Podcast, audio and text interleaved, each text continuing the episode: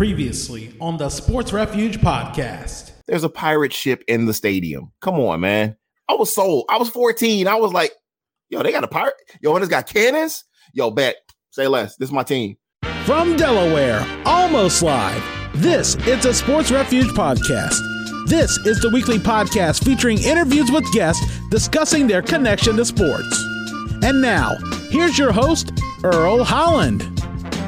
Welcome back to the Sports Refuge Podcast, the show where guests share their connection to sports. I'm your host, Earl Holland. Every year, the village of Cooperstown, New York becomes the hotbed for everything baseball as each summer, the Baseball Hall of Fame enshrines its newest inductees into baseball immortality. With the announcements of the ballots for the 2022 Hall of Fame class, there are many names that are being talked about as players such as Barry Bonds, Roger Clemens, Alex Rodriguez, David Ortiz, and others involved in the steroid era of baseball, in addition to the off-field controversy involving Curt Schilling. In this episode, I talk with several baseball fans about their thoughts on not only this year's Hall of Fame class, but what, in their minds, makes a Hall of Famer. We'll also share our thoughts about what non-eligible players we think are Cooperstown worthy before ultimately giving out our own individual Hall of Fame ballots. My roundtable panel is comprised of the following guests. Tampa Bay Rays fan Megan Kim, Washington Nationals fans Dave Hudson and Therran Dennis, New York Mets fan Brandon Berns, and Baltimore Orioles fans Brandon Riggin and Veronica Day. And now, here's episode 98, the 2022 Baseball Hall of Fame Roundtable. This has been a big one that I've been wanting to do for a while. And of course, with the announcements of the Hall of Fame, Baseball Hall of Fame coming out very soon, I wanted to get the take of a lot of big baseball fans on their thoughts about the upcoming ballot and some of the people that are going to be on the list. And we have a big roundtable, and I'm glad to have everyone here. I'm going to introduce everybody as we go along. But first of all, my guest, uh, you've seen her on the podcast for the MLB playoff preview talking about the Tampa Bay Rays. She is also a Sports Jeopardy champion. Ladies and gentlemen, this is Megan Kim. Next, someone who has been on this roundtable before, and he has been a big help. Uh, if you've seen a lot of these NFL playoff previews, for helping me out. Brandon Berns, a next guest, someone that I've been wanting to have on for a very long time, someone I go way back with, back to high school days. I even played for his dad playing Little League. This is Brandon Riggin. And then my next guest, someone I had on a few years back when we were doing the embryonic stages of our NFL playoff previews. I know he was a definitely a huge Seattle Seahawks fan, and I'm glad to have him on, Dave Hudson. And then my next guest, uh, he's been on the live stream several times before, and of course, many of you have heard some of his episodes that he's been in, and I know that a lot of you guys have known him so much. This is Therran Dennis. And then our final guest in this mm-hmm. roundtable, someone who's been on several times before. She was in a previous episode with her sister Nicole, and she was on last year's roundtable as well. This is Ronnie Day, and with the video aspect, and I'm glad to have you here. The first thing I wanted to do as we start this roundtable, and I know I wanted to get a quick idea about what made everybody such a fan of baseball and what baseball means to each of them. And I'll start first with Megan, and then we'll work our way around all the way down. Well, Earl, judging by the uh, age of this jersey I'm wearing, being able to grow up in the Tampa Bay area and have a, uh, a baseball team come to the city was a, a, huge turning point for me. My mom actually is the one that introduced me to baseball and put me in winter ball when I was really young, had me playing with the boys. She actually taught me how to keep score, and we had seasons tickets for the Rays for some of my middle school years. And it was always something that we bonded over a lot. So, baseball is just something that has just always been a constant in my life ever since I was a kid now that I'm older and get to enjoy it even more as an adult, going to the different cities, enjoying the different cultures of, of baseball towns and, and baseball fans. Despite COVID last year, I was super excited to be able to go to Boston and, and go to Fenway for the first time and check a couple more uh, stadiums off the list last year. So we're more than a third of the way through all of them. We've got a couple more lined up for the summer, and baseball is fun, as Brett Phillips says. It just, it really is.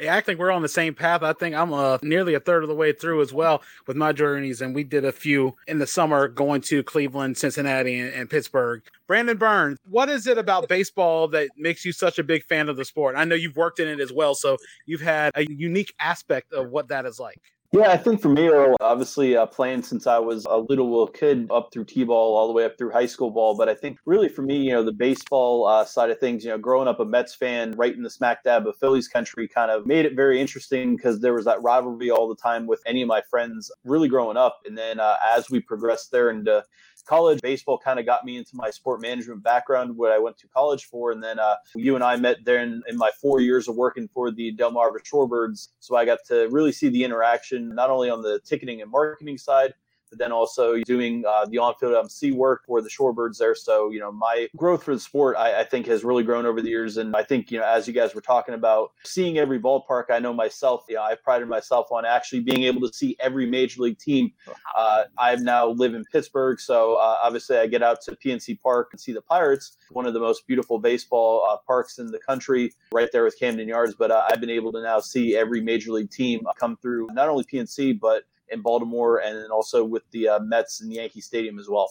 Dave, what is it about baseball that you love so much? It's the bond with my dad. He loves baseball. He's been a baseball fan his entire life. We used to collect baseball cards together. You know, the old wood background 1987 Topps cards were the first cards we really got into, and we really enjoyed that. He's a big Yankee fan. I'm a Nationals fan. I started to enjoy them once they existed, once they moved out of Montreal and, and got here closer to home. But for our family, Nats Park is our home away from home. We try to go a handful of times every year. We went to the fan event they used to have in December, but they've not had that in a couple of years because of COVID. But we're big Washington Nationals fans. Woke my son up so he could see the last out of Game Seven of the World Series 2019. That was really exciting. Got to come down at seven years old. So I was like, son, this may never happen again. So you got to check this out. Your team don't win the World Series every day. But yep, just love baseball. It's my favorite sport. I'm just very happy to be here and talk baseball. They can't lock us out. You know what I'm saying, Earl? They can't lock us out. Brandon Riggin, I know baseball runs through your family, and I play with your brother. I played under your dad in Little League. What does baseball mean to you? You know, baseball is, like you said, I grew up playing ball, you know, with friends and family. And, you know, we grew up in a small town, so pretty tight knit area. Therran, he's on here too. We played baseball together as well. You know, there was just something about piling in the minivan and riding to the next town to get a little league game in. and yeah, and uh, so it's something I grew up on. I grew up watching the Orioles, and baseball is just a beautiful game. It's a game that uh, requires the athletes to be very athletic, but it also requires a lot of intelligence to play it well. And there's just a culture around baseball that's really friendly to everyone. And it's just uh, something nostalgic about the game in general. Therran, what is it about baseball that you love? What is it that drives your passion and fascination? Uh, first off, Brandon, what's going on, man? Hey, Therran. It's good to see you, man. Love the gruff. Love the gruff. By the way, Brandon, and I think this runs in the family because Brandon has one of, if not the best arms I've ever seen in my life. This guy can wing it. And and Andrew, he can wing it too, but Brandon, this guy can wing it. Really, like not anymore.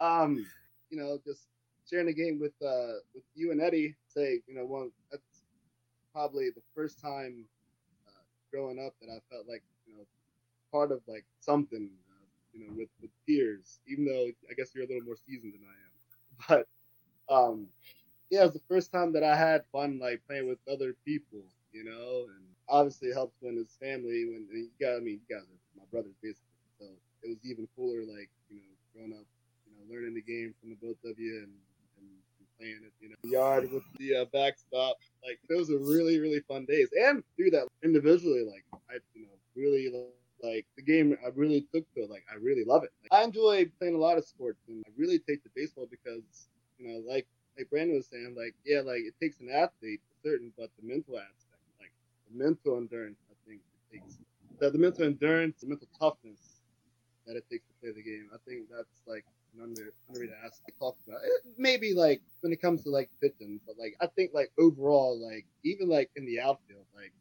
just think like especially like in little league. Like if you're out in like right or left, like I'm an adult at 88 so like having to like keep focused, like learning to do that, like always like staying there, stay in every game, stay in every play, like that was a challenge for me. But like, you know, like you get better over time, you know, you keep playing and whatnot. But uh, but those games in the field, you know, like they helped, especially when we were pitching, because uh, you know it was pitcher's poison, and we were awfully close to be using real baseballs and aluminum bats.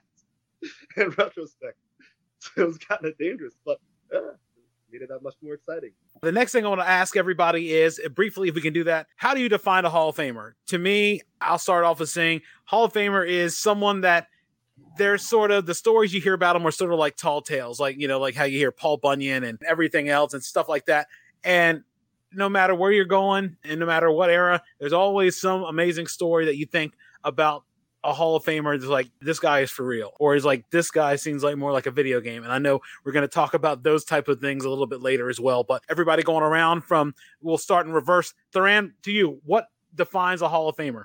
Uh, I guess how effortless you made the game look. I guess how you showed up in clutch moments or big time moments or whatnot. Uh, and I don't know. I guess as a ball player, like, was I able to take anything? Was I able to learn from it? Because I think uh, a great of a Hall of Fame player is even just by osmosis, by watching the game, you just sort of taking and learning like you're having. Ronnie, what do you think defines a Hall of Famer in your mind? Um, I think beyond the statistics, you know, the statistics are great. You know, you want someone who's consistent, but I think that overall, how they contributed to their team, if they had an off night, did they contribute in the field? And how they consistently did that.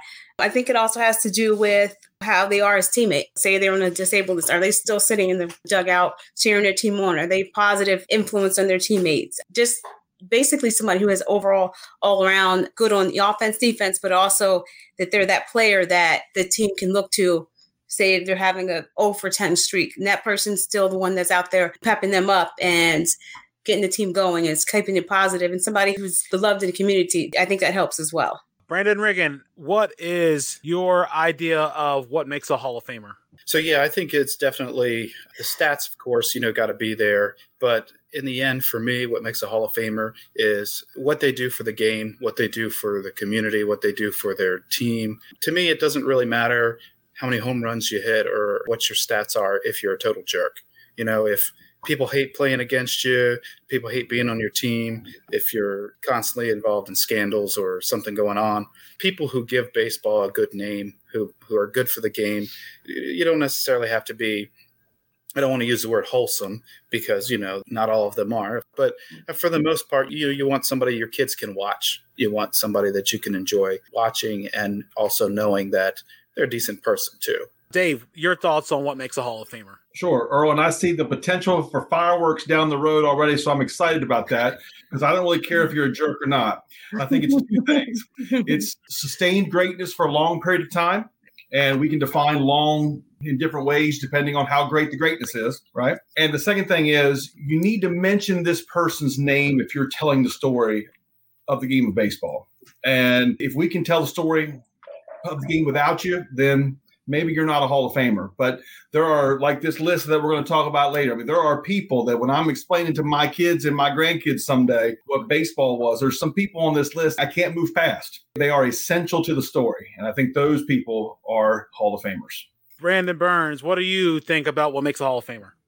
Dave, I'm right there with you. We're gonna have some fireworks later on tonight because, uh, to your point, if you can not tell the story without mentioning that individual, I think the biggest thing as we've looked at athletes across the board anymore, they're all about their legacy. And if you can't tell the story of the particular sport without mentioning those guys. And I think a lot of this, and I know we'll bring it up later on, same with the baseball writers. I think they're trying to write their own legacies as well and uh, getting in the way of a lot of these guys potentially going in. So I know we'll dive into that later on.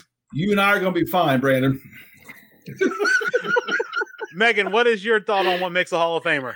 You know, really just to kind of agree with most of what everyone said, we know that the stats are easy to look at. And, you know, the game has changed and we look at sabermetrics and we look at at a lot of different ways of defining it. But I think the sustained, consistent greatness to be in this league for at least a decade, to be doing it as well as you did for that amount of time, and to really be better than anyone else at that position at that time on your team. Um, you look at something like war. If you were that much better than someone else, that for that amount of time, you had a war of 20 or above, or even higher than that like most of the Hall of Fame members do now, then that's really a good way of defining greatness and, and saying that you showed up frequently enough, that you showed up consistently enough, that you basically went to battle every spring training and you won your position back over and over and over again. And even if it wasn't for the same team, because we look at consistency, you know, you look at the players that played for one team, but then you look at other players who were consistently better than someone else despite being traded around, changing leagues, changing positions. They continue to sustain being better at someone else who could have replaced them. I think that's a really kind of objective way of looking at someone who really deserves being in the Hall of Fame. And the next thing I actually had on the agenda where you were mentioning sabermetrics, I'm going to merge these two things, talking about the selection process and the use of sabermetrics and picking players. And to me, I'll start this off. I know you were talking about war, Megan. The one thing I noticed about war is war is a weirdly inconsistent category because so many different sites have their own variation of war. And honestly, I was just trying to go by initially. I know wins and losses are the biggest things that people harp on now, especially now that the way the game's changed. You're not going to have a lot of 300 game winners anymore, none anymore. You might not even have any 200 game winners anymore. But I always see it like this I went by the biggest things whip, ERA. Again, a lot of those things are dependent by if a inherited runner scores that you basically kept yourself clean and a reliever couldn't do the job. And then RBIs, as me and Therran have always debated on, are circumstantial depending on where you are in the lineup and who's hitting behind you and who's hitting in front of you and who's ahead of you on the base path because you have guys who can have dynamic seasons hit 35 homers and only driving 80 runs because they're hitting fifth or sixth or nobody's getting on in front of them. But it also go by OPS and things like that. We'll start with Megan and work our way back around. Your thought on how the selection process is and how sabermetrics will play a role in that. Well, I've already heard a lot of people say that not only is baseball a great sport because you have to just be athletically inclined, but you have to be intelligent. I think the sabermetrics in the game just kind of brings that intelligence into the game of baseball that you don't necessarily have to be the fastest, biggest, strongest. If there is a general manager and a team that is willing to get a good return on investment, they can look at all of these different statistics and figure out how is this player going to benefit our team? How is this player going to make other people around them better? And someone who roots for the Tampa Tampa Bay Rays, I see where return on investment is kind of another way of looking at war. You know, can I replace you, get the same amount of wins, if not more, and save money? Uh, that's, you know, really it's kind of what makes baseball intelligent is that it's a lot of moving pieces. You know, it's this weird game of, of chess, but also just gritting things out and needing to be as athletic as you are. It's tricky because the game changes in a lot of ways. And that's where I think the Hall of Fame ultimately, you have to be compared to those that were in the same era as you everyone can think of name the greatest baseball player of all time. And I'm sure there will be in the top five, people will say Babe Ruth. But then you have someone say, well, put Babe Ruth in today's ballparks with everyone else's talent around them. And is Babe Ruth a Hall of Famer? I have no idea. I don't think his head's frozen in Arizona like Ted Williams. So we can't bring Babe Ruth back to life and figure out, is he as good as, you know, Ohtani is? But we can look at the era he was in and we can look at him as being an irreplaceable player that the equation for sabermetrics back in that time period he was your best player. But the sabermetrics now, you just can't, those aren't interchangeable pieces when it comes to looking at that analysis from a talent mm-hmm. standpoint and looking at what makes baseball a winning game at today's day and age. Brandon, how about you? What do you feel about the selection process and as it evolves? What are your thoughts? I mean, the biggest thing, you know, as we've looked at the game itself, I mean, I think we've really pandered to a offensive explosion for a lot of the sabermetric side of things. You know, when we look at the game now, I mean, how many people are actually hitting 300? How many people are actually putting the ball in play? We you know see the strikeout numbers going through the roof. 10 years down the line, we're going to have somebody that's, you know, strikes out an average of 200 times a year going into the Hall of Fame. When you look at back at you know some of the Hall of Fame careers, we have guys that are in that might not have struck out 200 times over a five six year span. So I think that's really you know playing into a lot of the different aspects of how we're selecting a lot of these guys. But then also, I think there's a lot of outside factors that are coming into play that aren't necessarily on the field that are really looking at these guys and say, you know, hey, what is their legacy? Are they a best baseball player, or is it something else that's holding them out of this enshrinement process? Dave, what about you? What do you think about the selection process? Is it something that still should be the same? Is it something else that you think that might need to be different? Well, I can't stand how the voting happens. Some of these, it, it, it, the voting has gotten a little bit better now that some of these ballots are made public. But some of these clowns, like Dan Shaughnessy, votes for Jeff Kent and nobody else. I mean, that's a joke. That's ridiculous. He's just trying to make a story about him. Congratulations, you got mentioned. You're an idiot. I think when you're talking about metrics, I think the first thing every fan should do frankly, is try to understand what these things are. Everybody talks about metrics most people don't even know what they are. One of the things I did is I read Smart Baseball by Keith Law. If anybody's ever had a chance to check that out, or any book like that, there are tons of books like that. Understand what people are talking about when they're talking about a lot of these plus stats are designed to even out differentials in ballparks and things like that. You're never going to be able to differentiate eras. Babe Ruth, greatest player of all time, never faced a pitcher of color that's just not the same when part of the population is not even invited to play. But he did what he did, and he was the greatest at it when he did it. So I don't hold that against him per se. He's still a Hall of Famer. We need to judge eras against eras. I think when you start comparing guys 2020 to 1980 to 1960 to 1930, you're really going to drive yourself crazy. So I don't even bother with it. We've got, you know, each era can have their own little Mount Rushmore and we can move on. But the process itself, Earl, to answer your question, we've got to do something about who votes and how they vote because you end up having guys that are off the ballot now that are better than guys that are getting in, and that's a problem. Brandon Riggin, your thoughts on the selection process and and how sabermetrics and advanced statistics may play a role in that? Right, right. So I like the areas that they look at for a player, looking at playing ability, and they do take into account the sportsmanship and their integrity and things of that nature. Of course, as you're already figuring out um, early on in this conversation, those are important things to me. But I do agree with Dave in the fact that, and I think Brandon may have said it earlier, some of these writers are getting to play judge, jury, and executioner, and they're kind of using their own personal vendettas to keep guys out of the Hall of Fame. And, you know, a lot of this probably going to come up in the Barry Bonds discussion, but I really think that there's got to be uh, more accountability in how people vote and how they're allowed to use their votes. And, you know, maybe bring in a, some type of fan participation. You know, baseball fans can participate. Some they get to participate in all star selections and cast their votes and so I think there's got to be a better way. I do think it needs to be changed. And as far as sabermetrics goes, all in all, sabermetrics, it's a good thing in my opinion. I like sabermetrics. Uh, I'm, a, I'm an analytical person, so I like to see these things. I think it's it's great for competition. It could also be used in some areas that maybe people could rely on it too much or, or make weird decisions in a game based off of sabermetrics. I am an Orioles fan, so you know I can't live down the Buck Showalter decisions. But I think sabermetrics are definitely here to stay. And you know what a lot of people don't realize that are against sabermetrics is we have them in everything else. We have them in business. We have them in every industry has sabermetrics one way or another.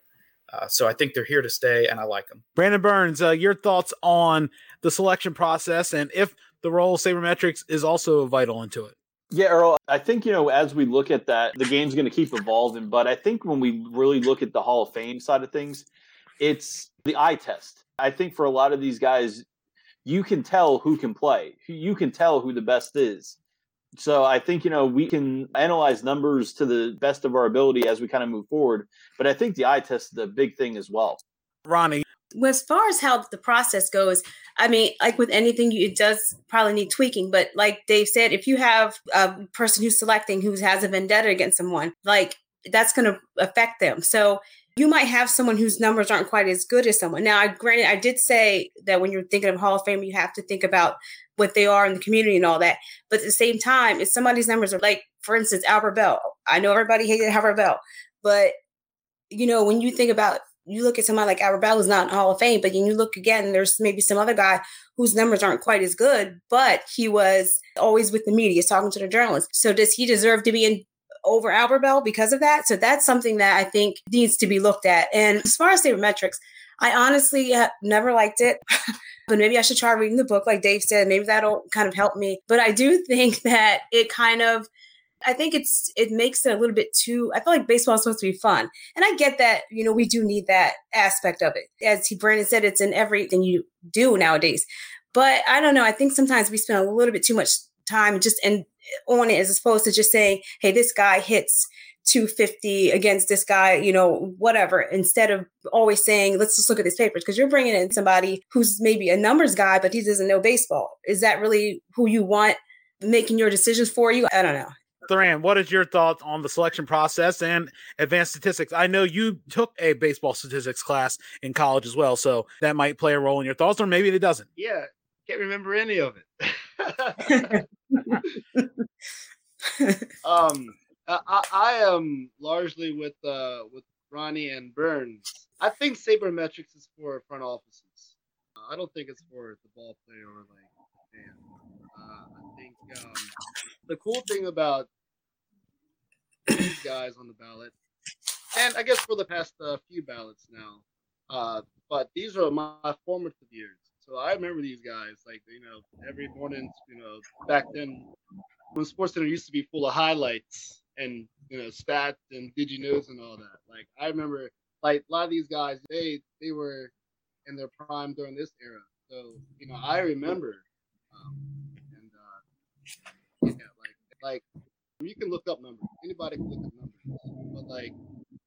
Uh, you know, there's a story. There's a story with each player. I just remember how I felt or how I feel about each player. Like at, the end of that, you know, that player's career, like you know, was the Hall of Fame and uh, list it was slim picking. One thing I'll mention about that, I know that Ronnie talked about Albert Belle and his issues and vendetta media, and I and I will bring this up. Comparative short career, Kirby Puckett. He was like if you had Ken Griffey Jr. with uh, Albert Belle's psychopathy off the field, because basically he fooled a lot of people and then he got in the Hall of Fame. If you read all the stories about ha- that happened after his death, about some of the things that occurred, you'd be shocked. But uh, I'll just leave that alone on that moment. That was just something with when we were talking about, you know, Albert Belle is one of those guys that, again, very polarizing, had the numbers. It was like sort of like Ted Williams, where he lost an MVP because he was not media friendly and he had the better season. I know the people say DiMaggio's hitting streak was probably uh, better than hitting 400, but it's sort of one of those things. But we're going to move on to the next spot. Everyone, give one player who is not listed on the ballot, somebody whose eligibility is gone, that you think is a Hall of Famer and defend that reason why. And we're going to start with Megan going back on down to Therran. Well, the one that I'm going to defend just because I, it's more fun for me to do this, but it's definitely Pete Rose. But I'm going to actually go with Fred McGriff instead, just so that way I can continue to represent, you know, the Rays and, and his career. Among the players who are not in the Hall of Fame, he pretty much stands at the top of the list of most home runs as far as not being quote unquote tied to the steroids era. He sits at 493. Is seven home runs the difference between him being the shoe in and not being a shoe in? I don't know. I mean, he barely brushed 25%, I think was the highest percentage of votes that he got. And I, I just don't think that seven home runs is the difference between 75 and 25%. So I'm not really sure because we talk about consistency. We talk about going somewhere and being better than your replacement. We talk about making, you know, lasting efforts and memories. I mean, he was voted all star in both leagues, different teams, one of two players to hit two home run, 200 home runs in both the AL and the NL you know, received MVP votes in I think eight of his seasons. So, you know, for an 18 year career and for eight of those seasons, for you to be on someone's mind when they're voting for the MVP, that's pretty resounding that in almost half the seasons you played, you were deemed to be top 10 in, in someone's mind when looking at the most valuable person for how many teams he played for. You know, I wonder if this is a guy that stays in Toronto for his whole career or, or sticks with Atlanta and stays with Atlanta and when the price is right. is him going to the Rays to help start their franchise is he lose a lot of that kind of media trend and, and maybe stays with the writers in their minds when it comes to voting for him. So I, I definitely think that you know, Crime Dog is someone who really deserved a much better shot in, in the 10 years that he was on the ballot. I, I, think he definitely will gracefully get in whenever the Legends Committee or one of the other committees, you know, votes for him later on. But I, I think he definitely got a raw deal for sure. Brandon Berns, how about you? For me, it's Mark McGwire. I think, you know, when we look back at the story of baseball, especially coming out of the 94 strike year, without Mark McGwire doing what he did in 98, and at this point, steroids be damned, I think he got a raw deal on getting railroaded as the one guy that started it. And for me, for the way that he wasn't big with talking to the media, he admitted to what he did. And I feel like, you know, without McGwire and what he did in that you know magical season in '98. that brought baseball back. I don't think we, we would be having the same conversation today if they didn't have mm-hmm. that summer. Machado signing those deals, you know, Trout signing his deals. I don't think that happens without Mark McGwire Dave, your thoughts? Brandon, I agree with you. I would have said Mark McGwire so I had to hurry up and Google Jim Edmonds real quick because I believe Jim Edmonds too. Jim Edmonds, 60.4 war in his career. Yes. As compared to Harold Baines, it has 38, and he's in. Eight time Gold Glove Award winner. I just think Edmonds really got caught up in the voting kerfuffle we have going on now with the quote steroid era guys. And he's one of these guys that, and there are many in the last five or six years that have slipped off this ballot that are better players than people that are already enshrined. That makes me sad, but I will say Jim Edmonds. Brandon Riggin, how about you? Who do you think is a Hall of Famer that isn't eligible that you think should be having a plaque in Cooperstown?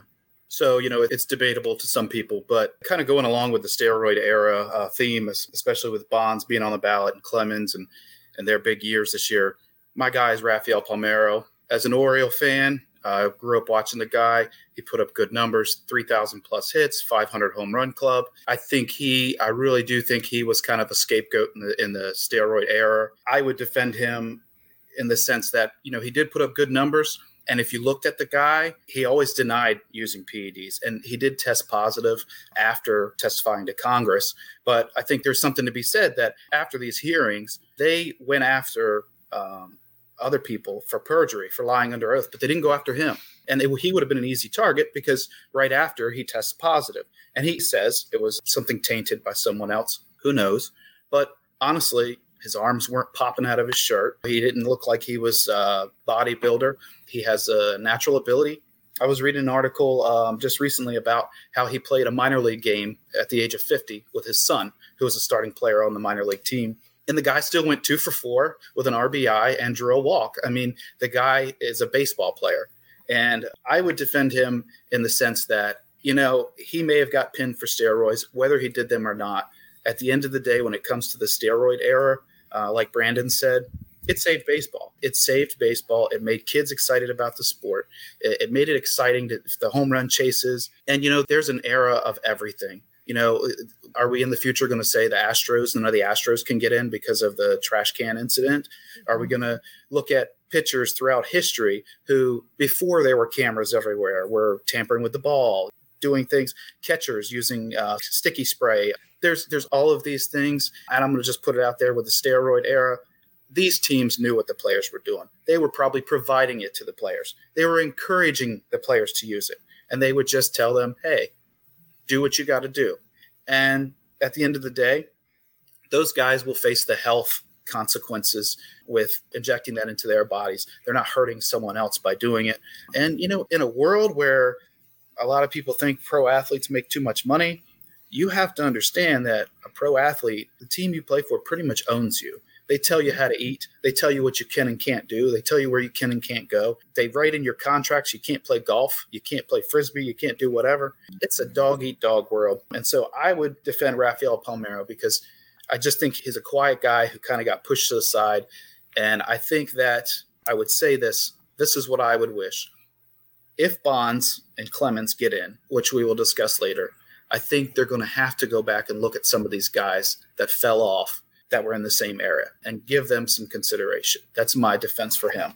I'm sorry, Earl, real quick. I, am so sorry. But Brandon said this, and this has to be said. And Bud Selig turned his back on steroids more than anybody else. And that's sorry, suckers in the Hall of Fame. So, Rafael Palmeiro, come on in. I'm sorry, I'm done.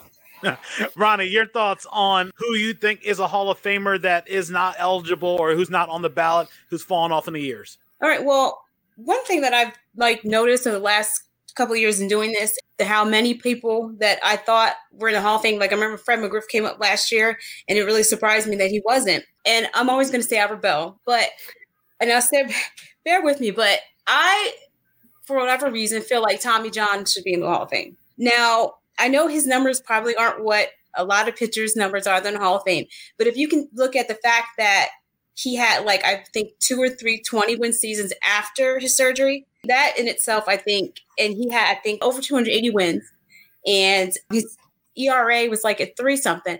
But I mean, considering he had, and then he was the first person to do it, and we obviously we named it after him. So for me, I think that when you look at that and how he was able to come back and get 20 wins and then and I, and still like perform, I just feel like he should be in there. And I mean, and I think he had like I think I want to say over thousand strikeouts.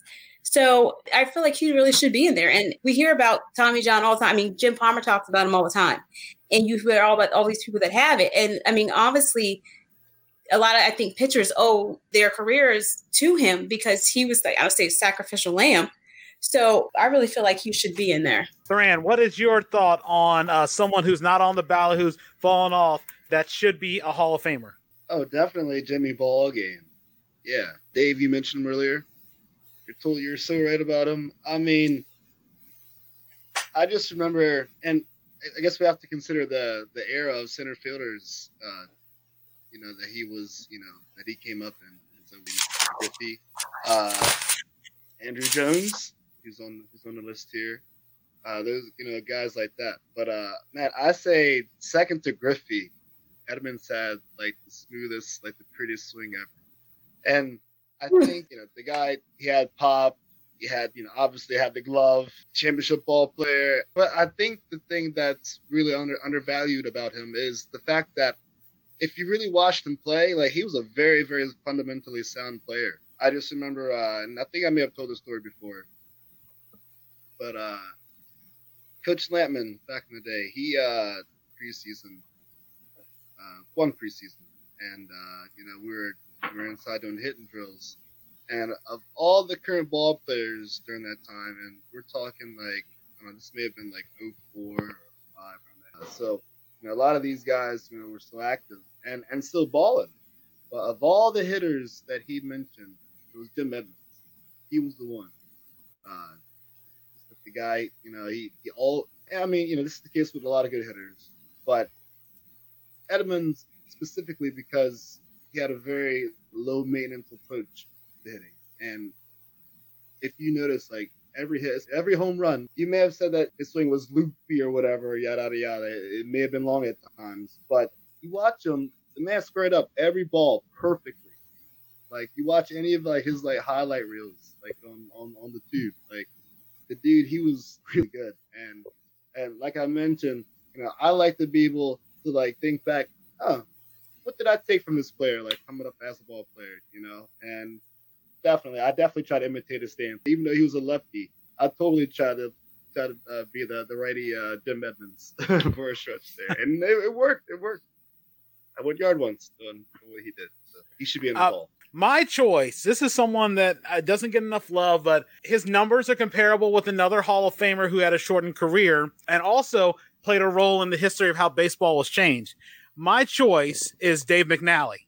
Dave McNally had more 21 seasons than Sandy Koufax, had also two more years than uh, Sandy Koufax. Both had arm injuries and both had other things that ended up shortening their career. Sandy Koufax had an out of this world final four years of his career, but was pretty pedestrian uh, until 1962. Dave McNally had a 195 ERA, 22 wins, then 20 and 7 record in 69, 24 and 9 in 1970, 21 and 5 in 1971, led the league in winning percentage. And looking comparing to Sandy Koufax, Dave McNally also was a part of several World Series teams, and I know everybody's going to say, well, if Dave McNally was probably the second best player on his team, was Drysdale better than Sandy Koufax? That's the other question. Was Don Drysdale Sandy Koufax's Jim Palmer? That was my one question about that.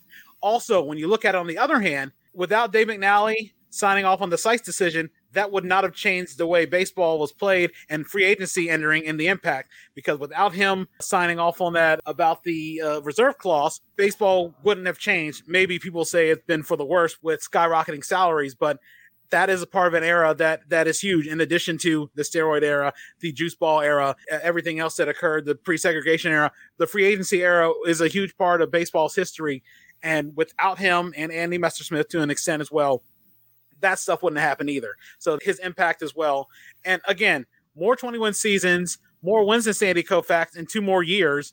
324 ERA compared to a 276 ERA for Sandy Koufax.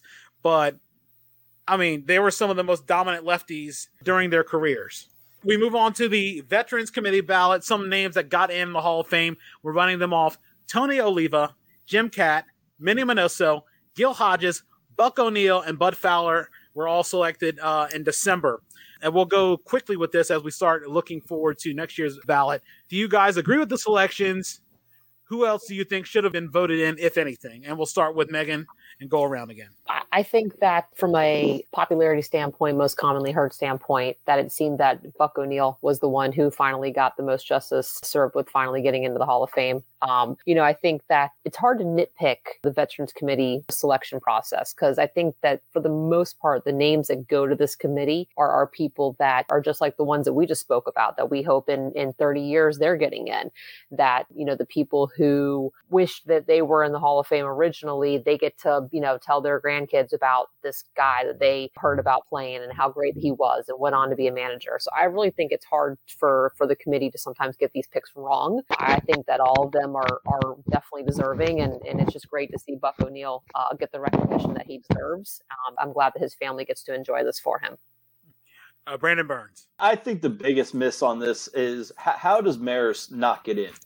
You know, when we talk the history of baseball, guy was a two-time MVP, three-time champion, and owned the most storied record in baseball for how many years? Granted, his career might not have been from start to finish, but he had a four to five year run in there that dominant player. And when you make the story of baseball, and I'll go back to my argument with McGwire, it was Ruth to Maris to McGwire.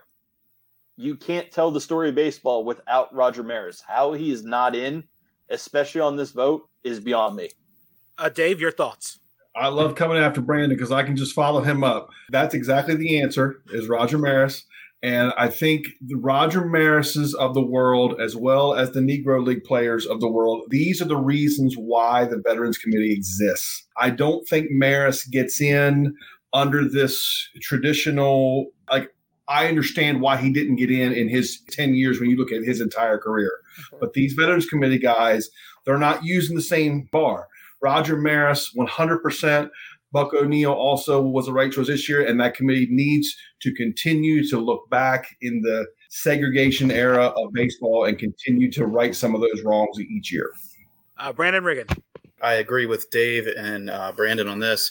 You know, I think that there are certainly the different eras in baseball that we see and and sometimes these these votes the baseball writers they get it wrong they do get it wrong and it is i think um, a, a plus to have these veterans committees that can kind of right those wrongs. I don't know as much about the baseball from years ago as, as I'd like to, but I would like to say that um, I am happy to see. Um, I think Minnie Minoso, considering you know the stats and what he did for his team, I think it's it's great that he's in. And you know, I got to say on the Maris thing, I agree. You know, sometimes it's a disadvantage to the player in an individual status for himself as a player to be on a team with other players that are superstars. You know, uh, I'll go back to Rafael Palmeiro. He did a great job playing for the Orioles. The focus was on Cal Ripken. Everyone loved Cal. It, you know, everybody had to write about Cal. When it, and I'm a Ripken fan. Don't get me wrong. I'm not saying anything bad about him, but you know, it's easy in, in a situation like Maris. I think you know, it's not just he gets overlooked, but also you know, your opportunities as a player. You know, when you're batting in front of someone who's a power hitter, you get walked or you get pitched to when you should have been walked for a situation, or there's so many different scenarios. But I do agree that um, Maris definitely deserves to be in for sure. Uh, Ronnie, your thoughts on the Veterans Committee selections? You look at the fact that Maris has one of the most, you know, unbeatable streaks ever. It's just, it's unbelievable that not in. That being said, I I do think this veterans committee is really great because you look at somebody Buck like Buck O'Neil, as as other people have stated, he really deserves to be in, and it's really great that he's in. You know, unfortunately, he's not here, but his family's here, and then somebody like Tony Oliva, he is fortunately able to see himself become into the Hall of Fame, and you know, when he had 15 years with his twins, and he he had like eight straight all-star games so it's great for people like that and it's wonderful but they're still missing the mark when somebody like roger maris is not in Therran? Oh, Buck O'Neil, definitely. It's it was it's about time. I think when you think baseball lore, like his he's definitely one of the first names that comes up. If not his career, just his well of knowledge, like the living like baseball encyclopedia for the majority of his existence. And uh, I just remember, uh, I don't know if I mentioned this before, but uh, was it uh, All Star Baseball? One of those All Star Baseball games was 2002 or 2001. Uh, it had a special feature where, yeah, he was just recounting stories uh, about the Negro Leagues and like you know his experiences, uh, just knowing the majors and and just ball at the big league level in general. So when you think baseball legacy, like it's you know Buck O'Neil's definitely up there. So it was about time he finally uh, got to the gate. And my thought is one, I'm glad that not only all these names that are in here, Gil Hodges should have been in a while ago as well. Just even even if you can add in his managerial numbers working in Washington and then of course helping the Mets to a World Series. I think that that's huge as well. It's tragic. Buck O'Neil is just like Ron Santo. They should have been able to get their flowers while they were alive, which was a crying shame. And the grace that Buck O'Neil had about that is is admirable because you think about how easy it is to uh, you know, we're going to talk about Schilling too, to get in a huff and throw a tantrum about not getting in the Hall of Fame when eh, there's a way people can handle certain things. I will say Dick Allen should have been in a very long time ago because that was a wrong that I mean, yes, not every when it comes to black players playing in the 50s and 60s and 70s, not everybody is going to be have the affable personality of Willie Mays or or Hank Aaron, but he may have been unfortunately saddled with a reputation which was unfair. He was not Albert Belle as a media darling. He was not Barry Bonds as a media darling. It's one of those things. Dick Allen should have been in the Hall of Fame for a long time ago, even as the Veterans Committee selection. We're going to probably get one of those other things where he won't be here to enjoy it, but that's another injustice. But hopefully that will be fixed along with Roger Maris because Roger Maris the numbers that he had playing in Kansas City, playing in St. Louis, playing in New York, those things, like you said, the history of baseball. And of course, like I said, with going back to Dick Allen, seven time All Star, MVP, Rookie of the Year.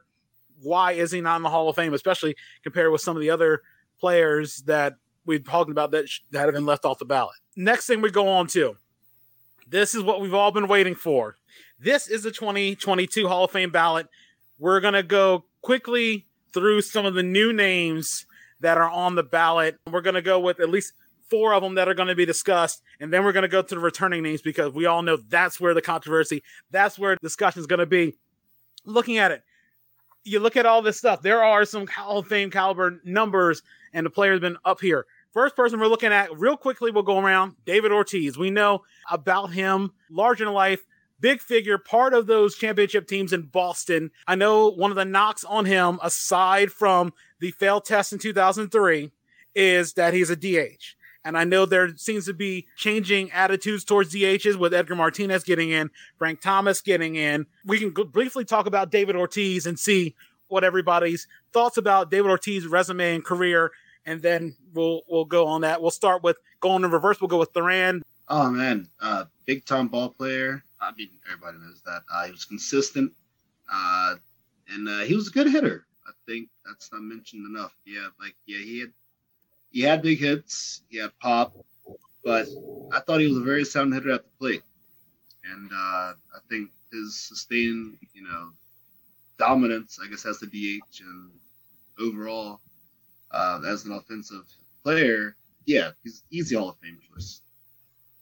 Ronnie, your thoughts? Well, I think he's going to get in for sure. I think that even despite his being a DH, because you have to look at the fact that he was on those Red Sox teams, he was part of that 2004 team. And aside from the the, the test and him um, annihilating the Orioles bullpen phone, you know, he was pretty much well liked. There, I think that there may be a, a, a writer in Boston somewhere that doesn't like him, so that person might, you know, quell his chances. But you know, you have to look at he plays on a high market team, you know, a team that is well liked. It's you know, it's it was always about the Red Sox and the Yankees. So he's definitely going to get in. I think first ballot, I believe. Uh, Brandon Riggin, your thoughts? So you know, I, I got to go there. Um, I'm an I'm an Orioles fan. It's hard for me to like David Ortiz, and part of the reason I I haven't liked him for so long is you don't want to play against David Ortiz. It's just because he's he was that good. He was a great hitter. You did not want to be pitching to him in a situation where the game was on the line. That being said, am I a little bitter about the bullpen phone he destroyed? Yeah, but that's the Oriole bias in me. But is he a Hall of Famer? He is a Hall of Famer. First ballot, I don't know if he'll get in first time, um, but I, I, certainly don't think it should be. Um, I don't think he should be given the uh, the treatment of waiting years and years to get in. When it comes to him, he was feared on the field for his performance, and I, I think that he's definitely going to get in. I just don't know if it'll be the first time around. Dave, your thoughts? If I was filling out an actual ballot, I would probably vote for nine people, not 10, and Ortiz would be number 10. If I had to vote for 10, I would vote for him 10th. Um, Ortiz is a person, as was mentioned earlier by, I believe, it was Ronnie. He is going to bear, he's going to be the opposite side of Mr. Bonds. He's going to be a guy that was very, very well liked, and that will help him as the media will vote him in. As Brandon said, if not this year, I think for certain it'll be next year. He did a lot of important things in a lot of big spots I don't believe in clutch necessarily, but if you want to call somebody clutch, he would be the guy that you would call that. His 2004 ALCS against the Yankees, that historic comeback was amazing. His 2013 World Series was amazing. He's got like a 1.3 something OPS in the World Series in his career. He is a 55 WAR guy, I believe, which I mean, obviously that's great. there, there, there are great players who don't make the Hall of Fame, by the way, and I, I, I think we need to be honest about that too. But for me, if I'm building my own Hall of Fame, he probably doesn't get there. Certainly not on the first ballot. But um, like I said, to me, on the ballot, he's the 10th most worthy Hall of Famer. Uh, Brandon Berns, your thoughts on David Ortiz? I think, you know, as everybody's uh, mentioned, you know, I think, you know, when we look at his career, stats are there. I know early on in his career, there was a potential PED thought on him. So I don't know if that clouds it at all. But I think, you know, as you looked at his media savviness, I know, you know, just with him being on Fox, you know, now World Series coverage, I, I think he definitely has ingrained himself to a lot of the writers. And I think, you know, even too, just at the tail end of his career, you know, how he handled the Boston Marathon bombing situation. And really, you know, that's one of those moments outside of his postseason runs for me that stands out to say, you know, hey, you know, in this last, you know, 10 to 15 years, that's one of those moments when we look at baseball that really stands out to me. Megan, your thoughts?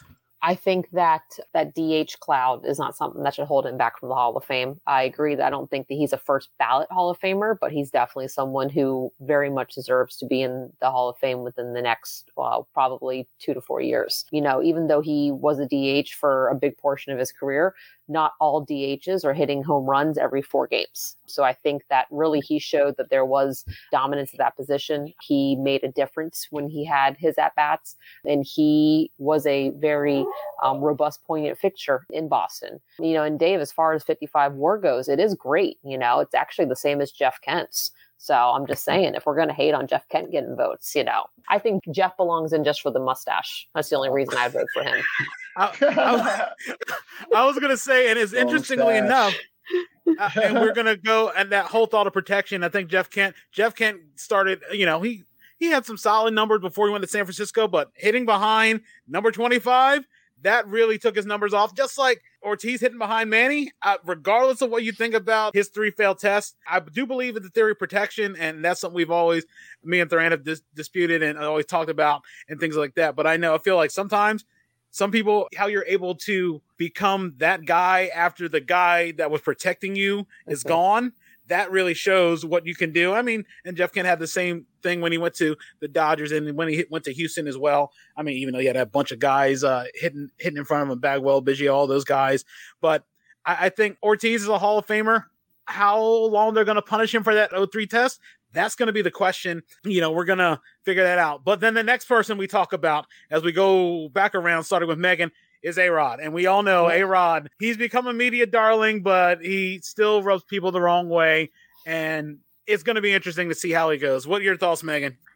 You know, you love to hate him. I mean, he's just got a really punchable face, and and now that all of those teeth are so veneer and pristine, I just want to knock every single one of them out. But numbers don't lie. He made a name for himself, you know, at a very young age, and you know, was able to be really the person that each team that signed him to each lucrative contract wanted. As far as baseball writers being judge and jury, he's someone who did actually face, you know, judge and jury. He's someone that did his time. He, you know, did he pay his dues? I don't think as much as I wish that those types of things and being a total schmuck should be held against you. It really, unfortunately, he's he is a Hall of Fame guy. He is. Brandon Berns?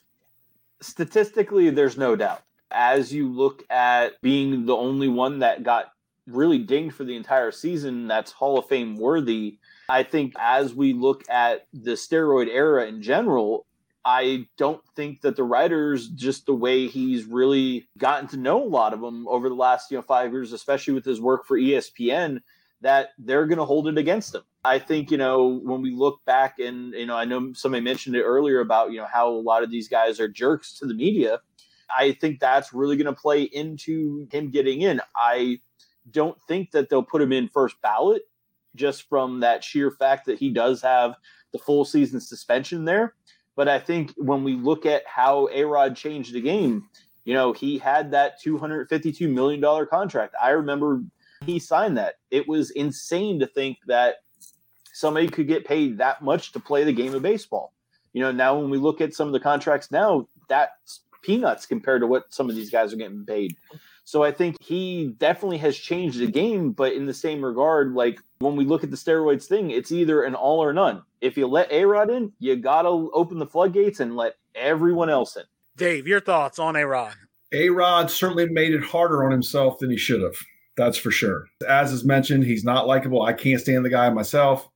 Signing with the Yankees for this particular reason was a huge mistake.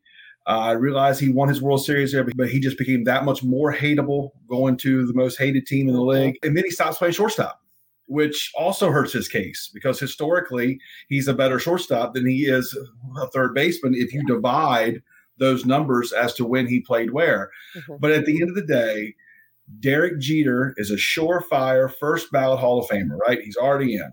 There has never been a day in Derek Jeter's life he was a better shortstop than Alex Rodriguez. That's just a fact. A Rod's a Hall of Famer. Brandon Riggin, your thoughts? Yeah, so I gotta agree with Megan. The whole A Rod, his face, it's awful. He's you do love to hate him. Um, and as an Orioles fan, I really liked A Rod in his early days with Seattle, and he had such great potential. When he went to the Yankees, it was kind of like, uh, you know, because I just hated the Yankees, and and for them to have him unlike David Ortiz, I can't get over A Rod's personality. I just can't. To me, honestly, he may have been good in his stats and the things that he did. It's undeniable. He had talent, but uh, gosh, there's just something about him. And, you know, that's not a reason to not vote for him. But A Rod certainly, you know, I remember when he was serving uh, his suspension, the camera caught him passing a ball to a girl in the stands, a female with his phone number on it or something. I mean, you know, he was he was yes. this goes back to what, what I said in the very beginning. He was not good for baseball in the sense of what baseball stands for. He's very self-absorbed, and then you get the whole role model debate. You know, people think athletes should or should not be role models. I don't want to get into that,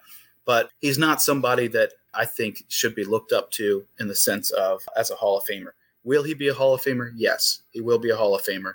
And I think Brandon may have said something about it. His chances are going to greatly depend on what happens with Bonds this year, as they should. If they're going to hold Bonds out, then A Rod with the whole biogenesis scandal and, and everything that's been around him, I think it's definitely something. If Bonds doesn't get in, A Rod can't get in. And A Rod's certainly going to make up for some things being in the media himself now, being, you know, on ESPN so much and Major League Baseball, you know, doing all these things so he's going to try to clean up his image quite a bit, and I think he will, and I think that that will help him get in. Stats you can't deny, though. I mean, he is a Hall of Famer. Ronnie, your thoughts on A Rod? Well, first of all, I'm going to echo what everyone says. I do not like A Rod. I never have. I never liked him back from when he was in Seattle, and I felt like he was stealing Ken Griffey Jr.'s thunder. And I never believed the whole good. Like I remember there's an article in Sports Illustrated about him, and I'll never forget because my sister had the picture when I walked. I was like, take that picture, but he was like in the mirror and he was talking about how he drinks milk and all that. And I never believed it, so I've never been a Rod fan. My feelings aside, what I will say is I think that his post career is going to help him. If he gets in, it's going to be what he did in his post career that pushed him into it because he's been a baseball analyst. And I'm going to be honest with you, I think dating Jennifer Lopez has helped him. I think it's kind of changed his image because, I mean, let's be honest, outside of sports, how many people really know who he is? Who, how many people really care who he is? I think that him being in the spotlight and, and kind of just doing this whole, like, I don't want to say 180 because I think it's fake, but, you know, he presented this whole 180. I think that's going to push him into the Hall of Fame. I personally don't like him, but it's like with again, like with David Ortiz, he's on he was on the Yankees. That's gonna put you in the forefront of the media. So will he get in first bout? I don't think so. But um, and I agree with what everyone's saying. If you're gonna keep like the rest of the guys out, you have to kind of wonder if they're gonna keep him out. But like I said, I do think if he gets in, it'll be what he did post career to kind of clean up his image to get himself into the Hall of Fame. Therran, your thoughts on A Rod? Oh, well, contrary to consensus here, uh, I actually like A Rod. Um, now, admittedly, and uh, Brandon uh, Riggin, uh, you're right about his uh, self absorption. Uh, I think that hurt the game of baseball uh, for a little stretch there. It was a black guy. Um, but man, somehow he came from the bottom, and I guess he's risen to the top of life because he's a joy to listen to in the booth. The guy knows the game. Like, I'd really love his insight. So I don't know. Maybe this is his way of realizing, yeah, maybe I was a jerk at times, or you know, maybe I didn't approach my, or maybe I took the fans' love for me for granted, or whatever. You know, that sort of thing. I think he's made a, a, a baseball career like turnaround, uh, offering like his knowledge of the game because uh, I think you can learn from him. But as a baseball player, the guy was great. I mean, he just defense. I mean, he was top tool player. I'd say he mirrored Griffey as far as smoothness of his swing. He hit the ball to all fields. He hit for average. I thought he had a good eye. Uh, and I don't care what stimulant you take or what pill you take or whatever, it doesn't help with your overall judgment. And I thought for the majority of his career, he had one of the better eyes I'd, I'd ever seen. But he'll probably get in his 10th year. I think that was my feeling when I looked over his name. Like, yeah, he has a long way. I feel like even though he's like sort of like rebounded his profile, I still feel like it's going to take a little more time before people are like, okay, yeah, we can forget about you know, was robbing baseball, whatever. But uh, yeah, he's a Hall of Famer, but it'll be it'll be later. Yeah, A Rod's got uh, a ways to go. Yes, him being more accessible to the baseball media is going to help. But we'll see what's going to happen with that. Another name I'm going to put out here, one that this will be up for discussion, and no marks of steroids with him, but Jimmy Rollins. Jimmy Rollins on the Phillies. That is an interesting name. I was going to go with Mark Teixeira, but looking at it, a guy who hadn't had 2,000 hits and has 400 home runs, you know, you sort of look at Teixeira and it's like, eh, maybe. But Jimmy Rollins might give uh, at least uh, an interesting run at it as a guy who was an MVP, a an All Star, part of a World two World Series teams, one World Series winning team. What are your thoughts on Jimmy Rollins? And we'll start with Megan going on down. You know, Jimmy Rollins is definitely a toss up. If there's one thing that we know, you know, that being great for one season is not a guarantee to being in the Hall of Fame. You know, one time MVP winners are are about 50-50 as far as being in the Hall of Fame and not. And so that's um, not necessarily a slam dunk for eligibility and, and for deservingness. You know, you think about his defense, you think about his contribution to Philadelphia, being part of the team that beat my Rays in 08 for the World Series. I think he might be a guy that lingers for a few years. I'll be really interested to see what percentage he hits in this first ballot. Is there enough writers out there who really think about his charisma and think about being the face of the Phillies for some solid seasons there. I don't know. It's a tough one. I think that if it's my ballot, I'm I'm not voting for him this year. We'll see. You know, I mean, it's definitely um, be interesting to see what happens. You know, he's he's got a, a WAR below 50. You know, I don't know. I think he I think we might see him linger for a few years, and and depending upon those percentage thresholds, I got a feeling that Jimmy Rollins is someone that's going to fall off. Uh, Brandon Berns. Jimmy Rollins to me, great career. I personally don't even know if he was the best player on his team during those years. You know, truthfully, when you look at that team, you know, whether it be you know Jason Werth having a good year before he went to the Nationals, Chase Utley, you know, as a Mets fan, I can't stand any of them. But looking at you know, even the years with Ryan Howard, you know, Ryan Howard hit I think 58 home runs the one year. You know, is Rollins really the catalyst that moved that team? Yes, from a charisma standpoint and maybe from a leadership standpoint, absolutely. But I think, you know, when we look at it, Jimmy Rollins' career really parallels David Wright's career. Neither one of them really got over the hump to say, hey, here's the number one player on this team. Wright even had Reyes, Beltran. So I think when you parallel both of them, I think he's going to get some votes. He might get the 5% to stay on the ballot, but I don't think he really ever gets in until you get to a veterans committee or, you know, down the line when, you know, the steroid guys have flushed all themselves out and we're kind of in that mode of, you know, maybe 10 years down the line, hey, he was clean for the entire time during his career. Let's get him in. All uh, like an Alan Trammell type scenario. Dave, your thoughts? I feel like this is an easy one. I heard Megan talking, and Megan did a great job, and everything that she said about Jimmy Rollins was true. And she stopped talking about his play after about the second sentence. And when you got to get to other stuff that early, you're in trouble. He's not a Hall of Famer.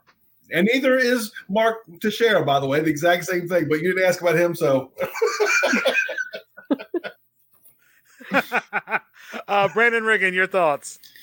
Yeah, you know, um, I've always been a guy who pulls for the underdog, and so you know, I I want it for him, I, I do, but I just don't think it's there. I don't think he had that push to get over the hump. I don't think he's going to get that push. I mean, obviously, his first goal is going to be getting the 5% to stay on the ballot. That's it's it's going to be a long road for him if he does get there. If he does get there, I think it's going to be a, uh, after the fact with the veterans committees. And I do think that as was mentioned, some of his votes are going to be swayed based on what happens with this steroid situation Hall of Famers.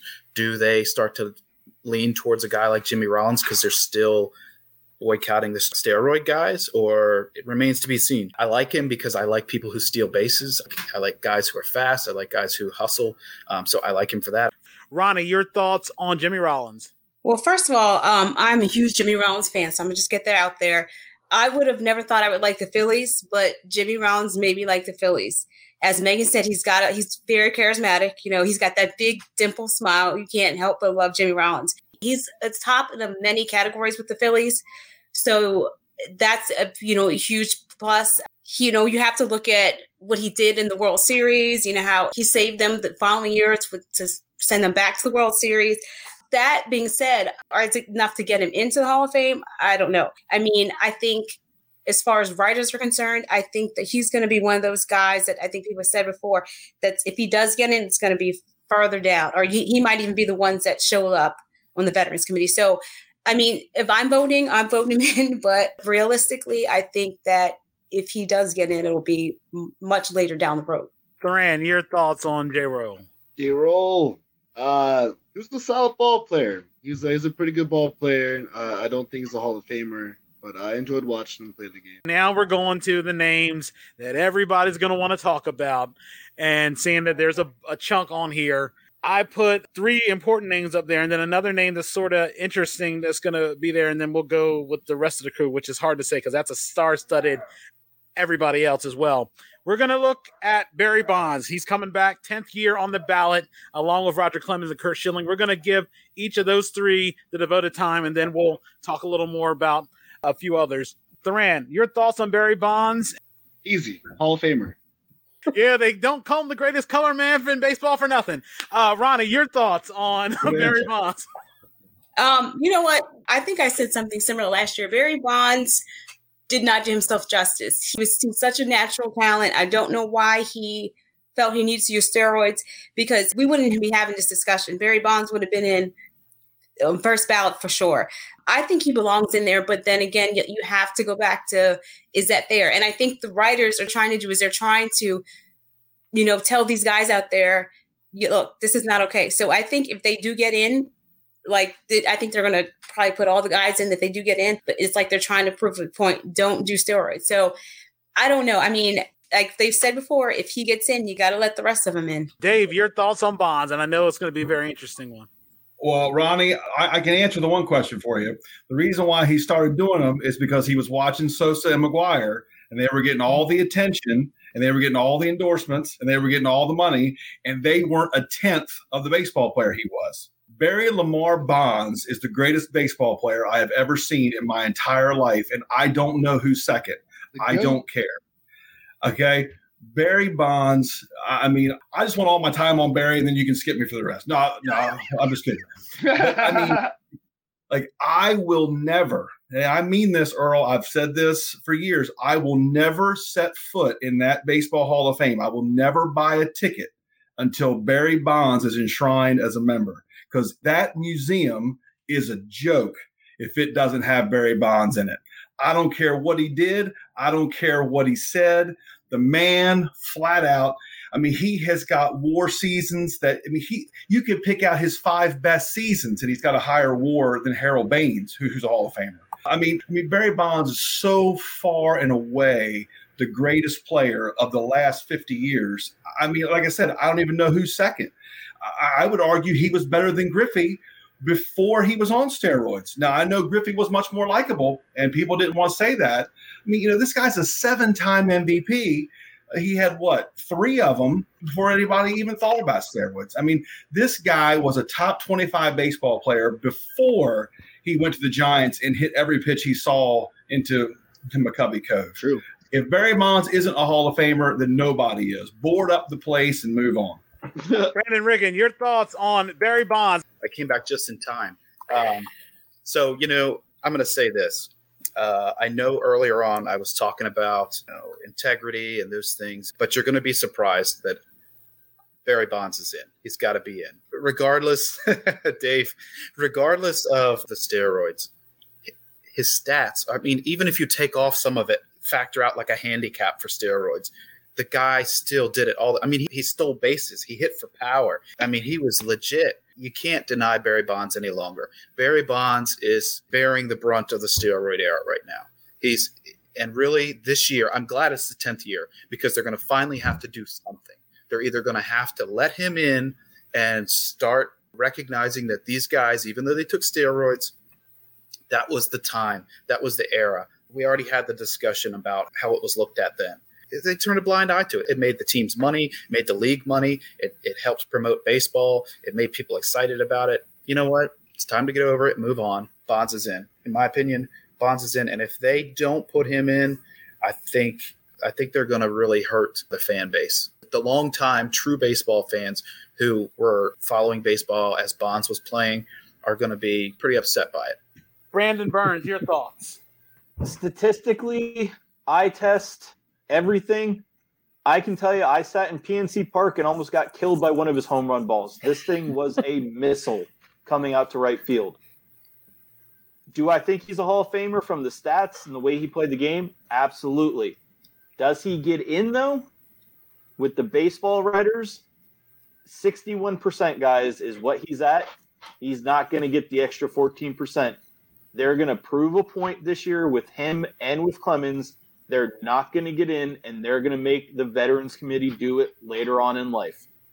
As much as we want to sit there and you know say that they need to be in, they're not going to do it because the baseball writers, and I know we all have qualms with how they do this, they all have vendettas and they're all going to prove the point. They wouldn't have held him out for nine years just to let him in on year number 10. They're going to make him wait that much longer. Megan, your thoughts? You know, as much as I agree with everyone, I think Brandon makes a good point that why now all of a sudden? You know, did they say, oh, we were just messing around playing the narrative for a decade? Okay, he's in. I think it's unfortunate. You know, I think that he absolutely is deserving of being in the Hall of Fame. I think that it's a really weird precedent that the baseball writers think they're setting by basically saying that you don't get in only if you get caught, only if you lie to people, only if you do what a good amount of people are doing, um, and you make us look bad as writers when we try to call you out about it. You know, I think that it's in a lot of ways um, an injustice to a very long, successful career he had. I think a lot of people will argue that one of the most athletic things you can do is hit a moving small ball at 98 miles per hour and crush it into a body of water outside of a stadium structure. And there are no amounts of steroids that can make me do that unless I have some sort of natural capacity and capability and talent of being a baseball player. Barry Bonds is a baseball player. He's a really, really, really great baseball player, and he absolutely should be in the Hall of Fame. If I could jump in real quick, Earl, I think one, one of the things I forgot to mention as well is when we look at all these guys from the steroid era, the only way that the floodgates are ever going to open up, I think, for them is somebody that's already in the Hall of Fame needs to literally come out that's been a slam dunk voted in and a 1000% hey you're a hall of famer needs to come out and said i did steroids during my career that's the only yeah. way this stigma is ever going to get off of i know there's some guys that are in that you know piazza was always questioned but i think if somebody comes out and says hey i did them during my career that's going to be the only way that the stigma is going to get off of these guys Mm-hmm. If anybody has Jeff Bagwell's number, I will call him and tell him that right now. You know, and, and the thing about it too is, is as a healthcare mm. professional, I feel very confident in saying that there's a lot of things that enhance performance. Good trainers, um, supplements. There's a lot of things besides anabolic steroids that help you be stronger, better, and faster at what you are naturally capable of performing. Um, there are a lot of advancing and evolving technologies out there that are allowing people to play for longer careers. We can look at Tommy, we, we, we've talked about Tommy John. Tommy John surgery is enhancing performance for a lot of people. So there are a lot of ways out there, both injectable and non injectable, that are allowing for people to sustain their performances longer. I know this is a baseball Hall of Fame panel, but there's no way that someone back in the 80s or 70s is playing for as long as Tom Brady is, unless he has his dietitian, his massage therapist. These professional athletes, I go back to sabermetrics and return on investment. They're investing millions of dollars into their body. So mm-hmm. why is it just unfair for someone with anabolic steroids to have this against them and not the person who's putting $2 million of other quote unquote not on the banned list into their body to help enhance their performance. You still have to be able to show up and perform regardless of what you're putting into your body and what you're doing with your body. Yeah, and I think that's the other thing. Steroids help some fringe guys become everyday players and maybe other people just allow them to stand in the lineup longer because again hand-eye coordination those things you're going to need and just like anybody, we could always talk about Gaylord Perry and all the stuff that he did with the ball.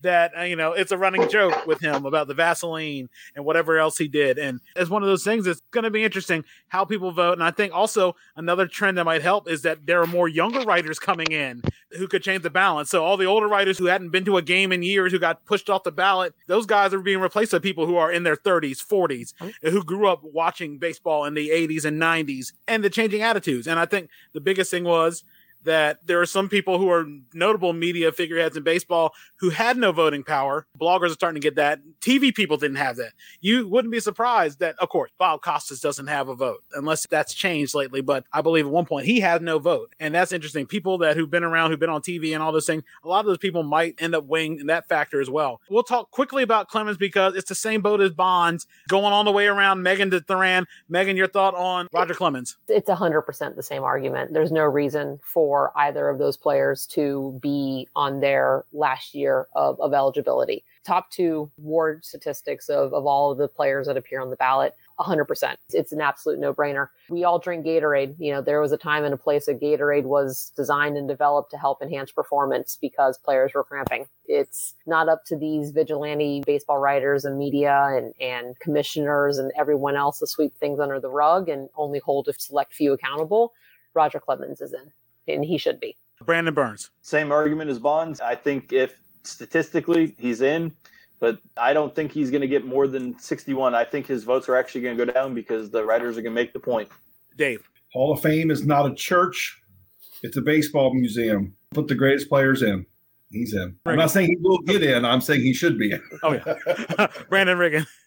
So I think definitely same argument. Clemens should be in. I think what he and Bonds have going for them is it's both their last year. So if they're really going to prove their point, they're going to have to do it to both of them. And it might make it a little harder for some of the writers to put them both out and really tick off two of them. But like I said earlier, when you think of somebody you did not want to face, you didn't want to be facing Clemens. And um, Roger Clemens was definitely had the stuff. So he should be in. If Bonds gets in, he gets in. I think they're either both get in or both not get in. Ronnie, your thoughts on Clemens? Yeah, what everyone's saying. I mean, he should be in just along with Bonds. Um, I agree with Brandon, though. I think if they're either in both in or they're not. I mean, it's going to be really horrible if they don't because they're such talent. But we know writers can be petty, so it's all up to how they're gonna how if they're going to be like, you know what, let's let them in, they belong in here, or if they're going to be like, no, we want to prove a point. So, Therran, the Rocket. What are your thoughts on the Rocket? Oh, another easy, easily in the Hall of Fame. He should, should be anyway. We're gonna mention Schilling soon, I'm sure, sure. But uh, I think I said this about Schilling one time. I'll say it about Roger. Every time he pitched, it was like an epic.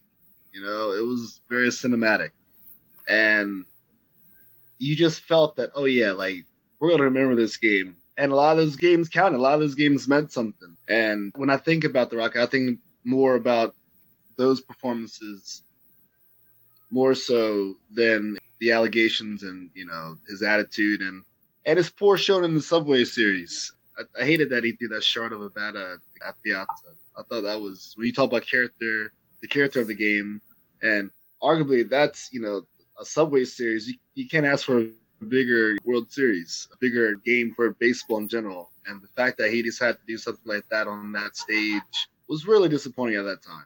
But overall, yeah, the guy he should be in because he was a baller. I mean, top two competitor like of all time. It's crazy. Yeah, it's like Maddux level. And here's the thing: we're gonna get into Schilling because we know that's a whole different story. And a lot of people one time said his win loss record in the regular season wasn't that spectacular, but it's what he did in the postseason. And then a, a lot of things that followed him off the field as opposed on the field might have uh, dinged a little bit of his Hall of Fame resume. And then him, after not getting in, taking the alternate route, Bonds and and Clemens were silent about mm-hmm. it. Schilling asking to be taken off the ballot. That's one thing that might ding his thing, and we're we're gonna have to go into that because it's like the George C. Scott thing about for an Oscar. If you nominate me, I will decline, and if I win, I will not accept it. And this is this thing now that Schilling has put himself in that situation that while he did not take steroids and he's been adamantly anti-steroids and that's the one thing that might have helped him had he not continued to put his foot in his mouth about certain things whatever your political beliefs are that's one thing. But asking to be taken off the ballot after not feeling like you didn't get in not getting your way that's going to be the biggest thing that hurts him. And we're going to work all our way back around. Let's change this up. Dave your thoughts. I know you got to say something about Schilling his thoughts about being taken off the ballot and everything else is going to figure into that yeah. So if you talk about being likable, and Ortiz is the poster child for, for being likable, Schilling is the poster child for being unlikable. Uh, there's no question about that. The thing about Schilling is, you know, Schilling was great with the Phillies when they were terrible, and no one really knew about it. It wasn't until he got to Boston and Arizona and that people really started to understand who he was. And that is true, Earl. He has the stats to get in anyway, but those epic postseason performances really put him over the top as far as for most people. But again, like you said, it's a very different story than Clemens. But this is the Clemens and Bonds conundrum that, that keeps happening because all night people have been saying, well, if you let those guys in, it opens the floodgates. Well, to me, look at the opposite of that.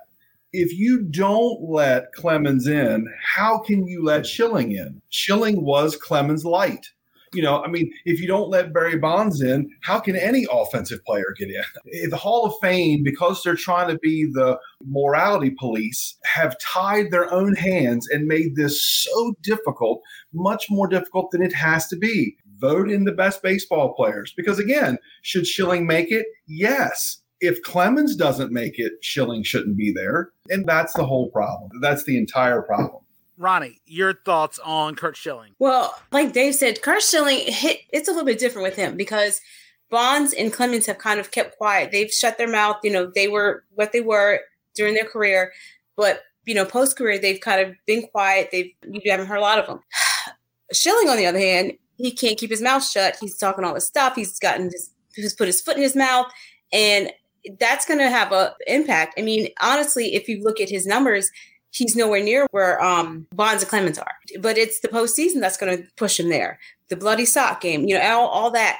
But is he going to be able to do it? Because he threw a temper tantrum, pretty much. That's what he did. He threw a temper tantrum. Oh, take me off, take me off. That's going to affect him. So he might not get in, honestly, because like I said, like with Clemens and Bonds, they shut it down. They didn't complain. He had a whole fit and then his other issues. So he probably might not get in. Brandon Berns. I think when we look at Schilling, you know, on the field, obviously Hall of Fame player, you know, with what he did in the postseason, you know, that's in and of itself right there. I think the biggest thing as we look at this class as a whole, with everybody returning, as well as with all the new first timers, I think, you know, where we're at with all these guys being on the 10th year, we have to remember that when the baseball writers are making their point, the Hall of Fame is going to have a ceremony no matter what this year with the guys getting voted in with the early baseball and also with the golden era. So, you know, COVID obviously pushed back cheaters from two years ago to last year when they didn't vote anybody in. So at the end of the day, the Baseball Hall of Fame is going to look fine in this whole scenario because six people are going to go in the Hall of Fame this year. Whether it's a modern day player or not, they're still going to have the ceremony. They're still going to have the people there. They're still going to sell their tickets. But I don't think any of these guys that we're talking about are going to get in this year. Therran. Uh, yeah, I think he gets in this year. Honestly, the guy was great. I don't have too much more to say about that. Really, I think you know he should have been voted in years ago.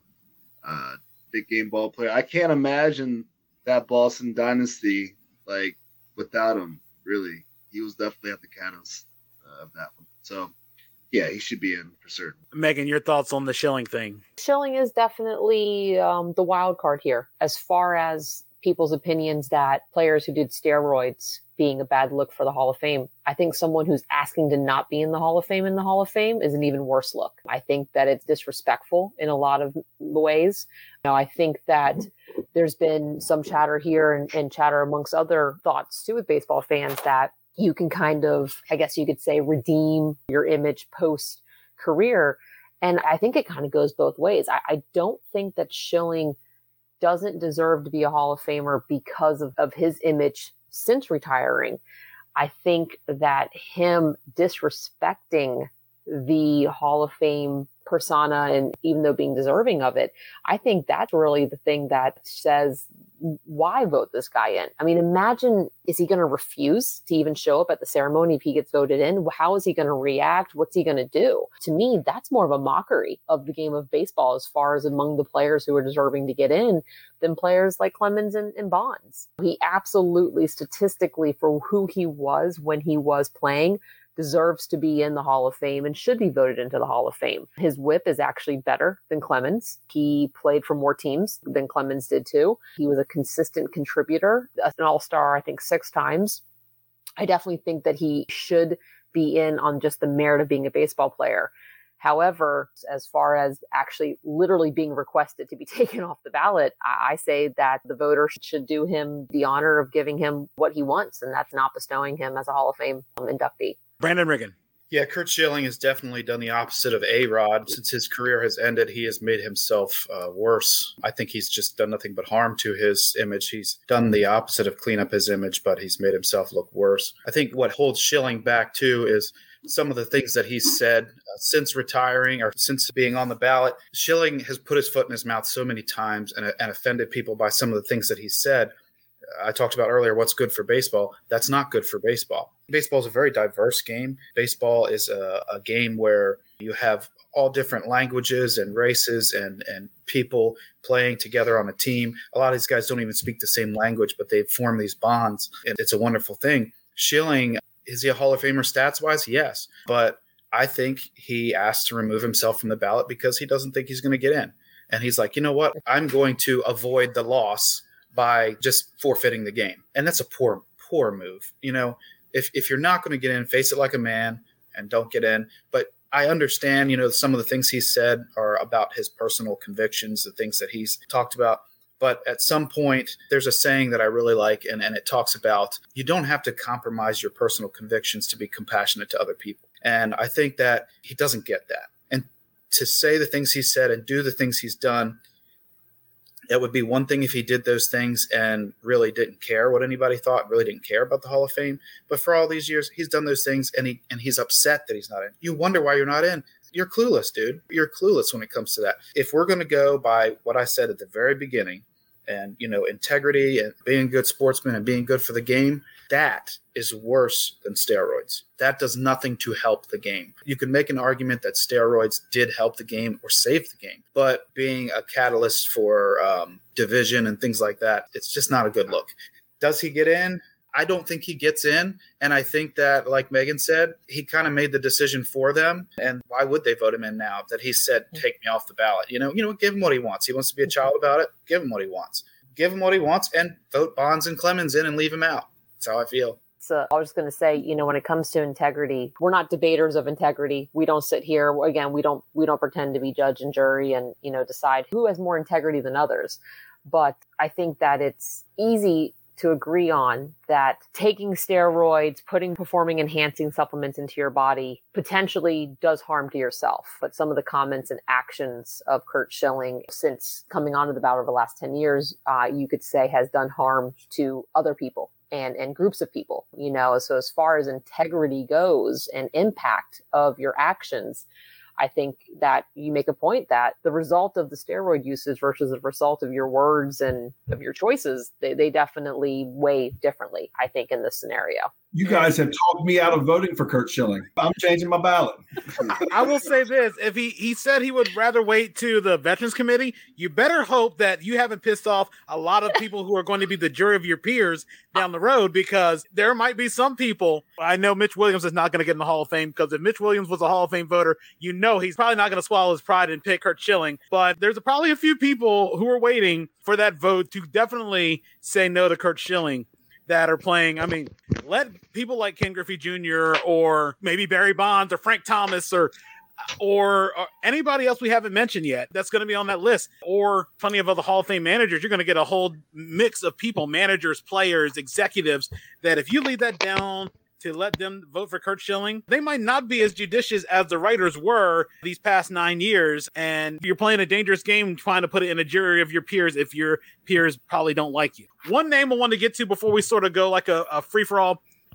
This is a name I was going to look at. It's very interesting. I was going to say Scott Rolen, and that's something we can discuss. Eight time Gold Glove winner, and we can say that a little bit later. That's iffy. a guy, you know, a lot of behind the scenes stuff that he found his way out of several cities on several different occasions. I'm going to say Andruw Jones. Andruw Jones is like a Dale Murphy type player. Huge, huge upside.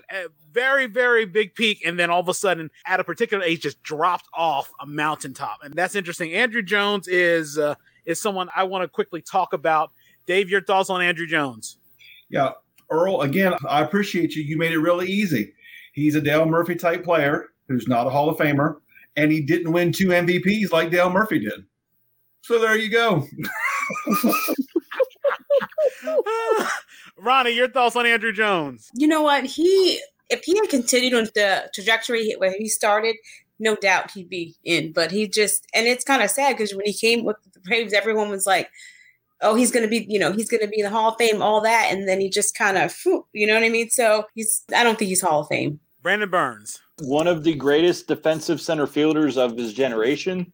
Uh, offensively, had a lot of great years. I, I think he's borderline. I think as you look at a lot of these guys, I think he might get a little bit of a push, but I think he has way too much ground to make up to get to 75%. Therran. You know, he has 10 gold gloves. And just think about that. Like he was the best at like arguably like the why well it's it's a glamour position, but you're the captain of the outfield, you know, when you're in center. And he was the best at that in the world for at least a decade's worth of time. That's saying a lot. Like not too many ball players can say that. Offensively, uh, I don't think of him as as a Hall of Famer offensively, although uh, looking back at his uh, one of his highlight reels, he evolved. He actually evolved into a decent offensive player. I'd say he was a solid, solid five hole guy. You know, not necessarily like the one, not necessarily like a, a huge run producer. Although I think he did hit at least fifty once in his career. But overall, based on the fact that he won 10 gold gloves alone, and I don't really know. I mean, I, I hear about Dale Murphy. I hear, uh, I've heard he's great, but from what I saw growing up, Andruw Jones is definitely a Hall of Fame center fielder, if not a Hall of Fame baseball player as a whole. Megan, your thoughts? You know, I think that we all can agree that when we think Andruw Jones, we think defense before offense. When we think about other players who have gotten into the Hall of Fame with those types of merits, you, the first one I think of is Ozzie Smith. And even though they're they're they're slightly different errors, you know, I mean, a little bit of crossover, but the game of baseball was beginning to change. Ozzie Smith was better offensively than him he was better defensively, even though 10 straight golden gloves is, is definitely an, an amazing and a worthy accomplishment. You know, Ozzie does it 13 years in a row. You know, Ozzie's in more all-star games back when all-star games weren't popularity votes run by Taco Bell. So, you know, if we're looking at what it takes to get into the Hall of Fame, when your defensive merits may be more worthy than your offensive merits. I think the fact that he's made it now five years and is kind of being strung along a little bit, he's either going to have to really pick up steam with the voters in these next couple of years to make a difference, or he's going to just fall off after a decade. His disadvantage was that his time in the league was just as the era was changing from Ozzie's game to his game.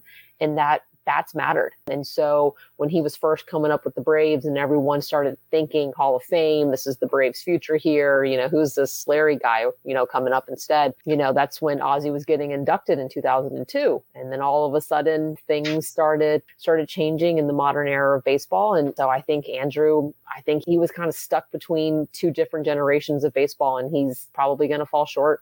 Earl, can I jump in here just real quick? You mentioned Ozzie Smith because this always happens Megan did a great job. Someone always mentions Ozzie Smith. I just need to tell you guys, Ozzie Smith's defensive WAR was 44.2. No one else in the history of baseball is over 40. Okay. I mean, Ozzie Smith compared to a guy like Omar Vizquel, for example, who, who people like and try to compare him to. Uh-uh. Ozzie had 700 more assists in 400 less games. Okay. Ozzie Smith you know, and Megan, I'm, I'm, not picking on you. Just remember, when anybody compares someone to Ozzie Smith, they shouldn't be compared to Ozzie Smith. exactly, and that's and that's where and that's where Andruw Jones, I think that's that's actually right. his disadvantage. You know, if we're looking at his qualifications and trying to, there's just no comparison. Different positions too. It's completely different. I hear it a lot in the Tampa Bay fandom about, you know, is Kevin Kiermaier worthy of a future Hall of Fame if he stays on what he stays and his WAR does grow to be over 40, if he does start to have those defensive run saves. Those are all worthy statistics that go into that wins above your replacement. Do you stand to be more valuable than others? And although Andruw Jones has a super respectable war of 62 comparative to other people at that position in the era that he kind of shifted into, I just don't think that Andruw Jones is is going to be up to snuff. If you're not going to hit, you better be one of the one or two or three greatest defensive players of all time. Mm-hmm. That's it. If yep. you're not going to hit, you're not going to make it. Brandon Riggin, your thoughts on Andruw Jones? Andruw Jones, he definitely was a defensive. He was more valuable defensively, although I think he still did hit more than 400 home runs. So, I mean, he, he did hit. And he was part of a very popular time in baseball, part popular team, the Atlanta Braves. In those years, the Braves were, you know, people were jumping on the Braves like crazy. Uh, a lot of uh, people bandwagoned um, onto the Braves and they were good. I mean, I'm, I'm not saying they didn't deserve the fans, but you know, Andruw Jones, if he could get in on his cool points, you know, his cool factor, that would help him because, you know, when he was coming up through Atlanta, I mean, you know, he was like Atlanta's kind of Ken Griffey. He kind of had the swag of a guy with a good smile. He didn't have a punchable face like A Rod. He was Mr. Cool. But you know, his his career kind of went off the rails. Um, he became kind of a journeyman afterward, and he got into some trouble. I think he had a, a, a strip club incident, and uh, I think later in life had some domestic violence things, and that's that's surely if the baseball writers are going to continue to be a moral judge, they're going to keep him out unless those things aren't important. Sometimes they chalk those things up to, oh, that's what athletes do. They go to strip clubs and they and they beat women. It's not okay, but you know, sometimes that stuff kind of seems to be accepted for some reason for some athletes. But he was a good player. I'll give him that. He's on his fifth year, so it's definitely going to help him having Clemens and Bonds and Schilling out of the picture. It's going to kind of, depending on who else is in the runnings, it might help him. So I can't really decide on him, to be honest with you. I, I can't give a yes or a no. I will say, looking at the ballot, next year is going to be a lean year. So people who don't get in this year that have plenty of years left will have a shot. 2024, it looks pretty lean with the exception of Adrian Beltre. And Carlos Beltran is going to be on there next year. And that that's going to be something people are going to reckon with. Some of the things that happened with the Astros could dent anything with that. And, and that's going to be something we're going to talk about uh, cheating of a different kind as opposed to using drugs, but using electronic performance mm-hmm. enhancers. But one more person I want to say before we go to our final vote, because there's so many people to mention. I am going to say, because we started talking about them and, and a couple of things that uh, brought it up. Omar Vizquel. And, and, the problem is that he was ascending, and then all of a sudden, those allegations that came out of domestic abuse sort of uh, froze him in his tracks. And I didn't even know anything about that. I know last year, me, Ronnie, uh, Therran, and Brandon did this. All of a sudden, all the domestic violence stuff that was new to us. That was new to us, and it sort of caught us by surprise, which was uh, a huge thing. And I think that might ding him now, especially with everything that's been going on lately. Omar Vizquel is a person that you have to talk about because, again, as you mentioned, Dave, and we start with you, everybody compares him to Ozzie Smith, and defensively, that's what's going to get him in. But if if there are other issues that might hurt him, that might be one of them. Yeah, everyone who compares him to Ozzie Smith never saw Ozzie Smith play and should probably be slapped in the face. Not by me because I'm a pacifist, but I'm just saying someone should come along and slap them. Um, Omar Vizquel, 29.5 defensive WAR, which makes him ninth all time, which, hey, that's pretty good. But like I said earlier, if you're not going to hit, he's got a 336 lifetime on base percentage. That's poor. He was a, a seventh or eighth hitter most of his career. And the reality is that, like you said, he had the more recent allegations, but you just can't be a Hall of Famer historically if you're not dynamic offensively. And he certainly was not. But just as a side note, because there's some Oriole fans here, just know that Omar Vizquel, who's known for his defense, based on the all-time defensive WAR list, is behind Mark Belanger, Brooks Robinson, and uh, Luis Aparicio on that list. So he would be the fourth best left side of the infielder in Oriole history. I think that automatically should disqualify him from the Hall of Fame. yes. I mean, well, I guess that pushes Cal down. But uh, uh, Ronnie, your thoughts on Omar Vizquel? I'm sorry, Cal was up there too. Okay, I'm sorry, so he, would be fifth. like Dave said, with Omar Vizquel, that he was constantly compared to Ozzie Smith, but and you know he was constantly featured on ESPN highlights. He but he was part of that Cleveland Indians team, but he had like you had Jim Thome and Albert Belle, all those big bats. So he didn't have to hit. He just had to show what he could do defensively. But at the same time, is that going to get you into Hall of Fame? If you're, you know, if your offensive numbers aren't up there, unless you're Ozzie Smith, and he may have probably pushed him way in. But like you said, Earl, with that, with the domestic stuff coming into play, they're going to have to look at that because that's not going to be, you know, it, that's going to hinder him if he doesn't have the offensive numbers you know, he's got to be at what uh, Ozzie Smith was, and nobody's where Ozzie Smith is, so he's probably not gonna. He's probably not gonna get in. Brandon Berns. I think you guys uh, should go back and actually look at his statistics, actually, because offensively he had 2877 for hits. And if you go back and look from 92 to 2007, his lowest hit total for a season was 144 outside of two years that he was hurt. So, I mean, he averaged 157 hits per season. And we have to remember, he started playing in 1989, and his last season was in 2012. So, I mean, for that long of a career, you know, we keep going back to yes, he was good defensively. Yes, we compare him to Ozzie. Yes, he had the Omar the Outmaker when he was with early years in Seattle. But I mean, he turned his career around from a hitting perspective to almost get to 3,000. So I know the domestic stuff now comes into play, but realistically, he was probably from longevity and from hitting standpoint, he's probably not that far off. Brandon, I thought you and I were on the same team here, buddy. You're hurting my feelings.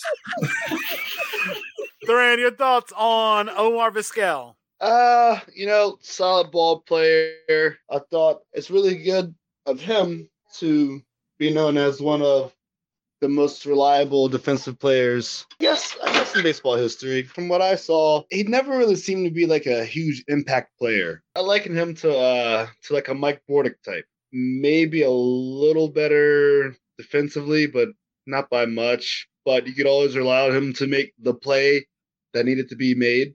I think if the combination of Vizquel to Alomar were able to be voted together, be in the Hall of Fame, then he'd get in that way. But individually, no. I don't think he want to be paired with Roberto Alomar right now. That that's the last thing you want to be right now. That's true. uh, Megan, You gotta uh, your thoughts on Omar Vizquel? Well, I don't know if you purposely made us talk about him after Andruw Jones, but with looking at both of them being in their fifth year, and then if you start looking at Scott Rolen on that ballot as well, and you talk about the leanness between now and 2024, actually, of those three guys, now I'm going back and I'm voting for Andruw Jones. If you look at his numbers comparative to Vizquel, sure, Vizquel's batting average looks better and and he's got more walks and he's got more hits, but he also needed 3,000 more at bat than Andruw Jones and and and Scott Rolen did in order to do that. I know we talked about consistency and longevity, but maybe that bell curve of a career that he had actually just kind of elongated the inevitable that he really just took a good career and because he spread it out, it seemed greater than it really was. You know, defensively, you know, good at what he at what he did, and I do think that it definitely is harder to be a great shortstop than it is to be a great center fielder. You know, since these are three very different position players, but just looking at I think opportunity and return on investment and just kind of doing the most with the opportunities given. I think Vizquel actually just had a lot more opportunity to kind of, I'm not going to say pad the stats, but had opportunity to gain some of these stats and beef up some of these numbers. That if I'm looking at quality and I've got, A compiler. you know, yeah, yeah, exactly. He's kind of mm-hmm. compiled, right? And and right opportunities, got to move the teams when they needed that shortstop or transition to third base and when be, need be.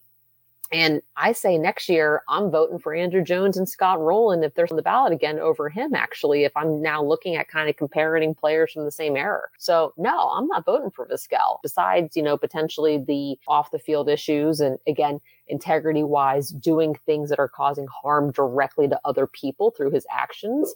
I think that that definitely does influence a little bit of, of the votability of Vizquel for sure. Brandon Riggin. Yeah, Vizquel, you know, growing up, I remember watching Vizquel and him being a consistent ball player and, you know, making the plays. And yeah, I, I don't think he was ever really a, a wow ball player. Like, you know, like you were like, oh, wow, Omar Vizquel, you know what I mean? He, he wasn't a, a big impact player. I think the term has been used. And, you know, like I said earlier, it, it's going to depend whether the writers continue to look at off field things for some reason, like I said earlier, I think they look past certain things that people do and they harp on other things. I think they're kind of backwards. They harp more on whether somebody used steroids than if they had poor off field conduct. And I think poor off field conduct is worse for the game than steroids is. Again, goes back to steroids. You're just going to hurt yourself. You're the one who deals with the health effects from it if there are lingering effects later in life. But far as uh, is he a Hall of Famer? I just don't think the it factor is there. What will help him is if Bonds, Clemens, and Schilling don't get in. Um, I think people will vote for him to kind of fill up their ballot as opposed if they don't want to vote for them. And then depending what next year brings, you know, with some names cleared up on the ballot, it may make his chances better. Earl, the only thing I'll bring up with uh, with Vizquel then too, I mean, we can all agree that from really '93 through 01 in the American League, your shortstops you always mentioned were Nomar, A Rod, and Jeter. Top three every year. From '93 to 2001, when all three of those guys were at their prime, coming up, winning championships, Vizquel won every Gold Glove from '93 to 2001. So Yeah, for shit. almost a full decade, he was the only one winning the Gold Glove at shortstop in the American League.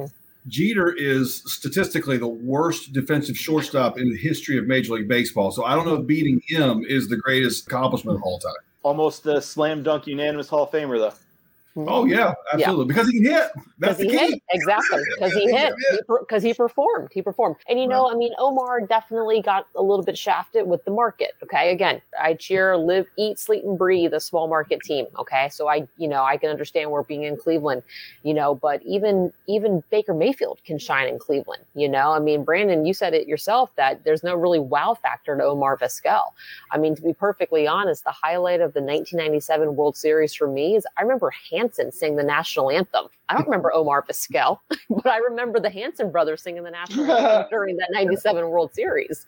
But, So but think, you know, but think about that team though. On those Indians teams though, he's probably the fifth or sixth player that you'd even mention because Mhm. think of what we were in in 96, 97, 98.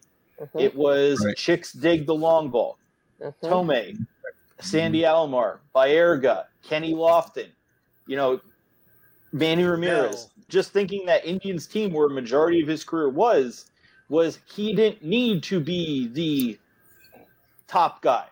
Hmm. He Right. was the seventh, eighth hitter because that's where he fell in that lineup. I, I think this is where the ratio and percentage stats become so much more important than the raw stats. And that's my thing. He's got a, a lot of hits. He's got a lot of at bats. Only two guys on the ballot have over 10,000 at bats, him and A-Rod, and he doesn't have as many hits as A-Rod. Pete Rose, for example, and I'm not doubting Pete Rose, Pete Rose has the most hits. He also has the most at bats. Like some of these things should travel together Mhm. and Omar played a long time, he got a lot of hits. I look more at the percentages than the raw data. That's that, that's just me. Yeah. I mean, 3,000 at bats more than Rolen and Andruw Jones on the same ballot year. That's significant. Very, very significant. There's plenty of plenty of guys in this league that that don't even see 3,000 at bats in a career. So Right. that that definitely does set apart some of the quality standards that come Mhm. with him being potentially deserving of this vote. And I'll say this that even Seattle thought they needed to move him to get A Rod more space at shortstop. So that's saying something as well. I mean, yeah, it worked out for Cleveland, but think about it. You end up being potentially Hall of Fame. I mean, and it happens sometimes where a guy who eventually ends up having Hall of Fame stats ends up getting moved to let another guy who potentially has Hall of Fame stats to end up taking that position. That trade for Felix Fermin probably worked out for everybody when you look at Seattle and Cleveland. But it is a very interesting thing. I also say, think about the book where he wrote about Jose Mesa and the game seven against the Marlins. I mean, he tended to rankled a few people on the field, even some of his own teammates, sort of like the Schilling effect is about talking about Mitch Williams and the book and how Jose Mesa just kept saying, every time I face him, I'm going to hit him.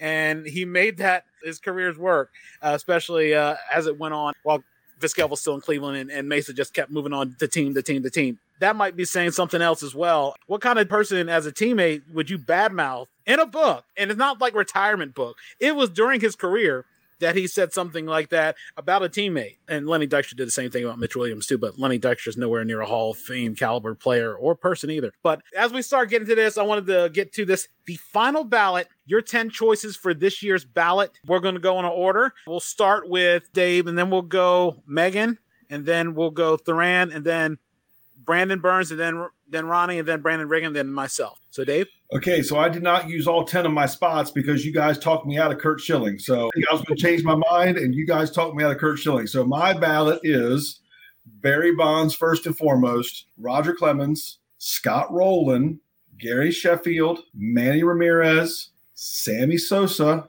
A Rod, and shockingly to probably many of you, Andy Pettitte. That's an my ballot. And again, and that's an interesting one. I know we'll talk about how whether there should be something prefaced about their careers and certain things because a few people admitted uh, their use of performance enhancing. Yeah, clearly I don't care about steroids. I think if, you, if you've learned one thing about me, that's it. I'm just like, if you admit, my thing is this: admit that you use it. We'll grade you on a different curve. If you're that good on performance enhancers, you still have to do that regardless of what you do. Megan, your ballot. As much as I want to pull a Shaughnessy and just vote for Jeff Kent's mustache, I will not. and uh, for me, if this is my ballot, I'm also not using all 10. Although I think that there's definitely some ratification to the voting process that having a, a minimum number of votes be submitted. I don't think you always need to use all 10 just because you have 10. Um, but for me, if I have to plug in my votes um, and submit them, it's, it's Bonds, it's Clemens, it's Rolen, it's Billy Wagner, it is Manny Ramirez, Andy Pettitte, and that's it for this year. Therran, your ballot. Well, as I mentioned earlier, I thought it was uh, Slim Pickens this time around. So, uh, Bonds, Schilling, The Rocket, Big Poppy, and I uh, I came around to Andruw Jones, and uh, I'm surprised no one's uh, uh, mentioned this guy, but uh, Tim Lincecum. I'd actually give him a vote. I mean, I don't think he's going to get in this year. I don't think he'll get in any time soon, but I think he's worthy of the discussion for certain. And then uh parenthetically, I have free Jim Edmonds legacy. Any ball game should be in there. Yeah, I, I'm surprised we heard a a big t-shirt. time Timmy Jim reference when it came to a Hall of Fame vote. I mean, the, Yep. the, Cy, the Cy Youngs are, are the biggest thing, but he's probably an, an amplified a Mark the Bird Fidrych, except he actually had more successful seasons. Brandon Berns, your ballot. Yep, I'm going to use the uh, whole 10. This is who I'd vote for. I don't know if uh, any of these guys are actually going to get in, but I'm going to go Schillings, Bonds, Clemens, Scott Rolen, Omar Vizquel, Todd Helton, along with Manny. I will take uh, Jeff Kent on my ballot this year. And then to two first timers, I'll do Ortiz and Arod. With that being said, like I mentioned earlier, though, I think the baseball writers are going to make a point this year, and I think that's actually going to help Rolen as well as uh, Big Poppy, and I think they're going to be the two that are going to get in though. Ronnie, your ballot of 10 or less. Well, I don't have 10, but, and these aren't my personal choices, but these are people who I think need to get in just based on their pure talent. So I think you have to put Bonds in there. Clemens has got to go in, A Rod and Ortiz. I remember last year I was talking to you and I said I had, you know, Omar Vizquel on my list last year. And then after everything, you know, looking at his statistics and everything, I took him off. But those are the choices I think that would probably make the best for baseball. My personal feelings aside, I think those are the four that probably need to go in. Brandon Riggin. Yeah, so I'm leaving Schilling out. I'm going with Bonds, Clemens, Rolen, Gary Sheffield, Manny Ramirez. As much as I hate the Yankees, I would give Pettitte a vote. And I'm not going to include A Rod or David Ortiz just because I'm bitter. Uh, and uh, so I'll leave it at that. I don't even know if that's 10, but those are the people I'm choosing. My ballot, I'm going to go Barry Bonds, first and foremost. Roger Clemens, Jeff Kent, just because, you know, he might have got some help hitting behind Bonds, and then he, he still was solid after he left San Francisco. David Ortiz, I know that's iffy, and I was debating on that. I was wrestling with that. Billy Wagner, Scott Rolen. He is probably a sort of a malcontent when you complain your way out of Philadelphia, you complain your way out of St. Louis, you complain your way out of several other places, but eight gold gloves, that's he was what I think maybe defensively everybody thought David Wright would have been, and, and barring all the injuries that, that hurt David Wright. Gary Sheffield, another situation sort of like Rolen. He got his way out of Milwaukee. He got his way out of San Diego. The comments he made about Derek Jeter and Joe oh, Torre, which, yeah. you know, everybody loves Joe Torre, I, I think, even though he's not in the Hall of Fame. Andruw Jones is on my list just because his collapse happened in early 30s. It was not like it was like he was playing and all of a sudden he fell off a cliff at 35 had he played till 35 and had three more even average seasons, he's probably 500 home runs. No, Todd Helton, because you need a pure Mm. Rocky in the Hall of Fame, because when I think of Larry Walker, he's an expo. Someone on the list, I did not pick Andy Pettitte. I picked Tim Hudson. 222 wins, probably part of one of the best rotations in Oakland, was a solid part of some of those Atlanta teams as well. I did not pick Manny Ramirez because no one should be that dumb to get caught three times with a positive test. Maybe once you could get away with it, but not three times. You cannot be that dumb to get caught three times because there's no way. I was going to hold my nose and vote Schilling, but hey, asking you shall receive. And if you don't want to be picked, you know, I'm just going by your word. Yeah. But yeah, mine Bonds, Clemens, Kent, Ortiz, Wagner, Rolen, Sheffield, Andruw Jones, Todd Helton, and Tim Hudson. Those are my 10 on the ballot. And I know the interesting thing is, I love about these forums and these roundtables is getting baseball fans here just to talk and get their thoughts on who they think is, and I don't want to say who's worthy of a Hall of Fame, but who do you think should be in that list of, of those who are like otherworldly when it comes to baseball players. And I think that's a huge thing. And I really appreciate everybody taking the time to do this.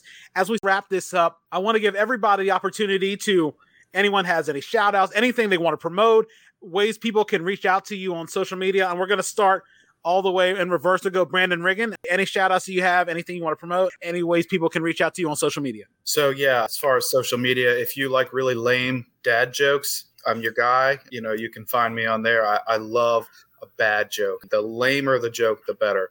I like baseball. I talk Orioles. So, you know, if you're into the Orioles, I know more about the Orioles than I do about pretty much all the other teams combined, probably. But shout out to all you guys and, and girls for um, participating in this. This was great, fun time.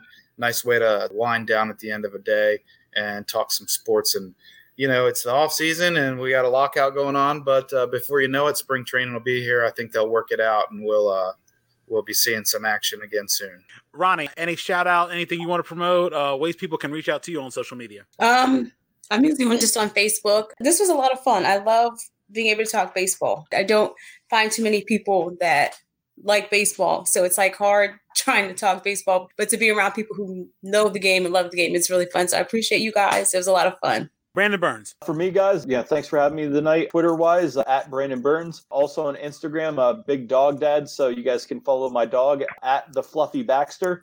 Uh, if you guys want a good kick, uh, he's a little 20 pound Havanese that uh, has taken over the world here in uh, the city of Pittsburgh. Uh, Therran, any shout outs, anything you want to promote? What are ways people can reach out to you on social media? Even though I think, is that both your at Sparky underscore McGriddle Cakes, your Twitter and Instagram? Yes, yes. So as far as uh, media outreach is concerned, you can hit me up through uh, those two uh, accounts or whatnot. Earl, thank you for the platform. I love talking baseball too. Definitely run, and I'm sure all of us. It seems like we all have a, a real like passion for the game. Thank you all for coming through and making this last uh, stretch and the tail end of my day uh, totally worth it. I enjoy listening to all of you once again and learning from you. And uh, yeah, we should do this again.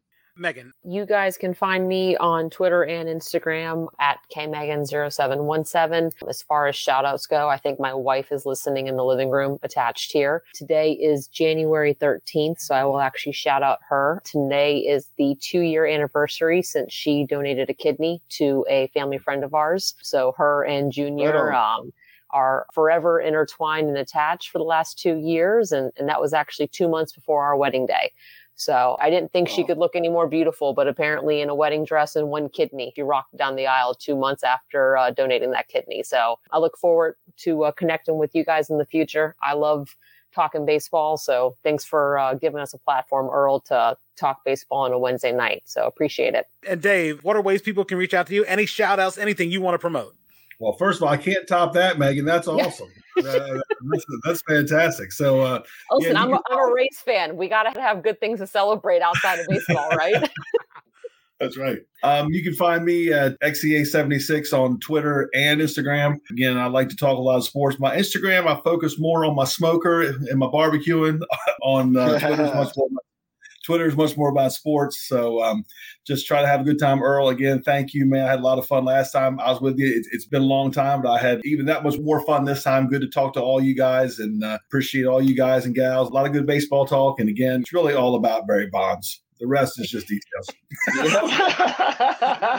that was a very fun guest panel, and I'm very thankful for Megan, Dave, Brandon, Brandon, Ronnie, and Therran for being available to take part of this discussion, and I look forward to having some or all of them back to talk about the 2023 ballot. Next time, we'll be doing a best of episode where I'll look back at some of my favorite interviews from 2021 in my year in review. As always, all episodes of the Sports Refuge can be found wherever podcasts are heard, including Spotify, the iHeartRadio app, Podbean, Apple Podcasts, as well as on the Sports Refuge website. Don't forget to subscribe to the show on any of these apps and leave a mention, which we'll read on a future episode. Until next time, this is Earl Holland saying thanks for listening and have a good one. You've been listening to the Sports Refuge podcast. For more information about our show and our guests, go to our website at thesportsrefuge.com. Follow us on Twitter at The Sports Refuge, on Instagram at Sports Refuge Sports Blog, and on Facebook at The Sports Refuge Sports Blog. Thank you for listening.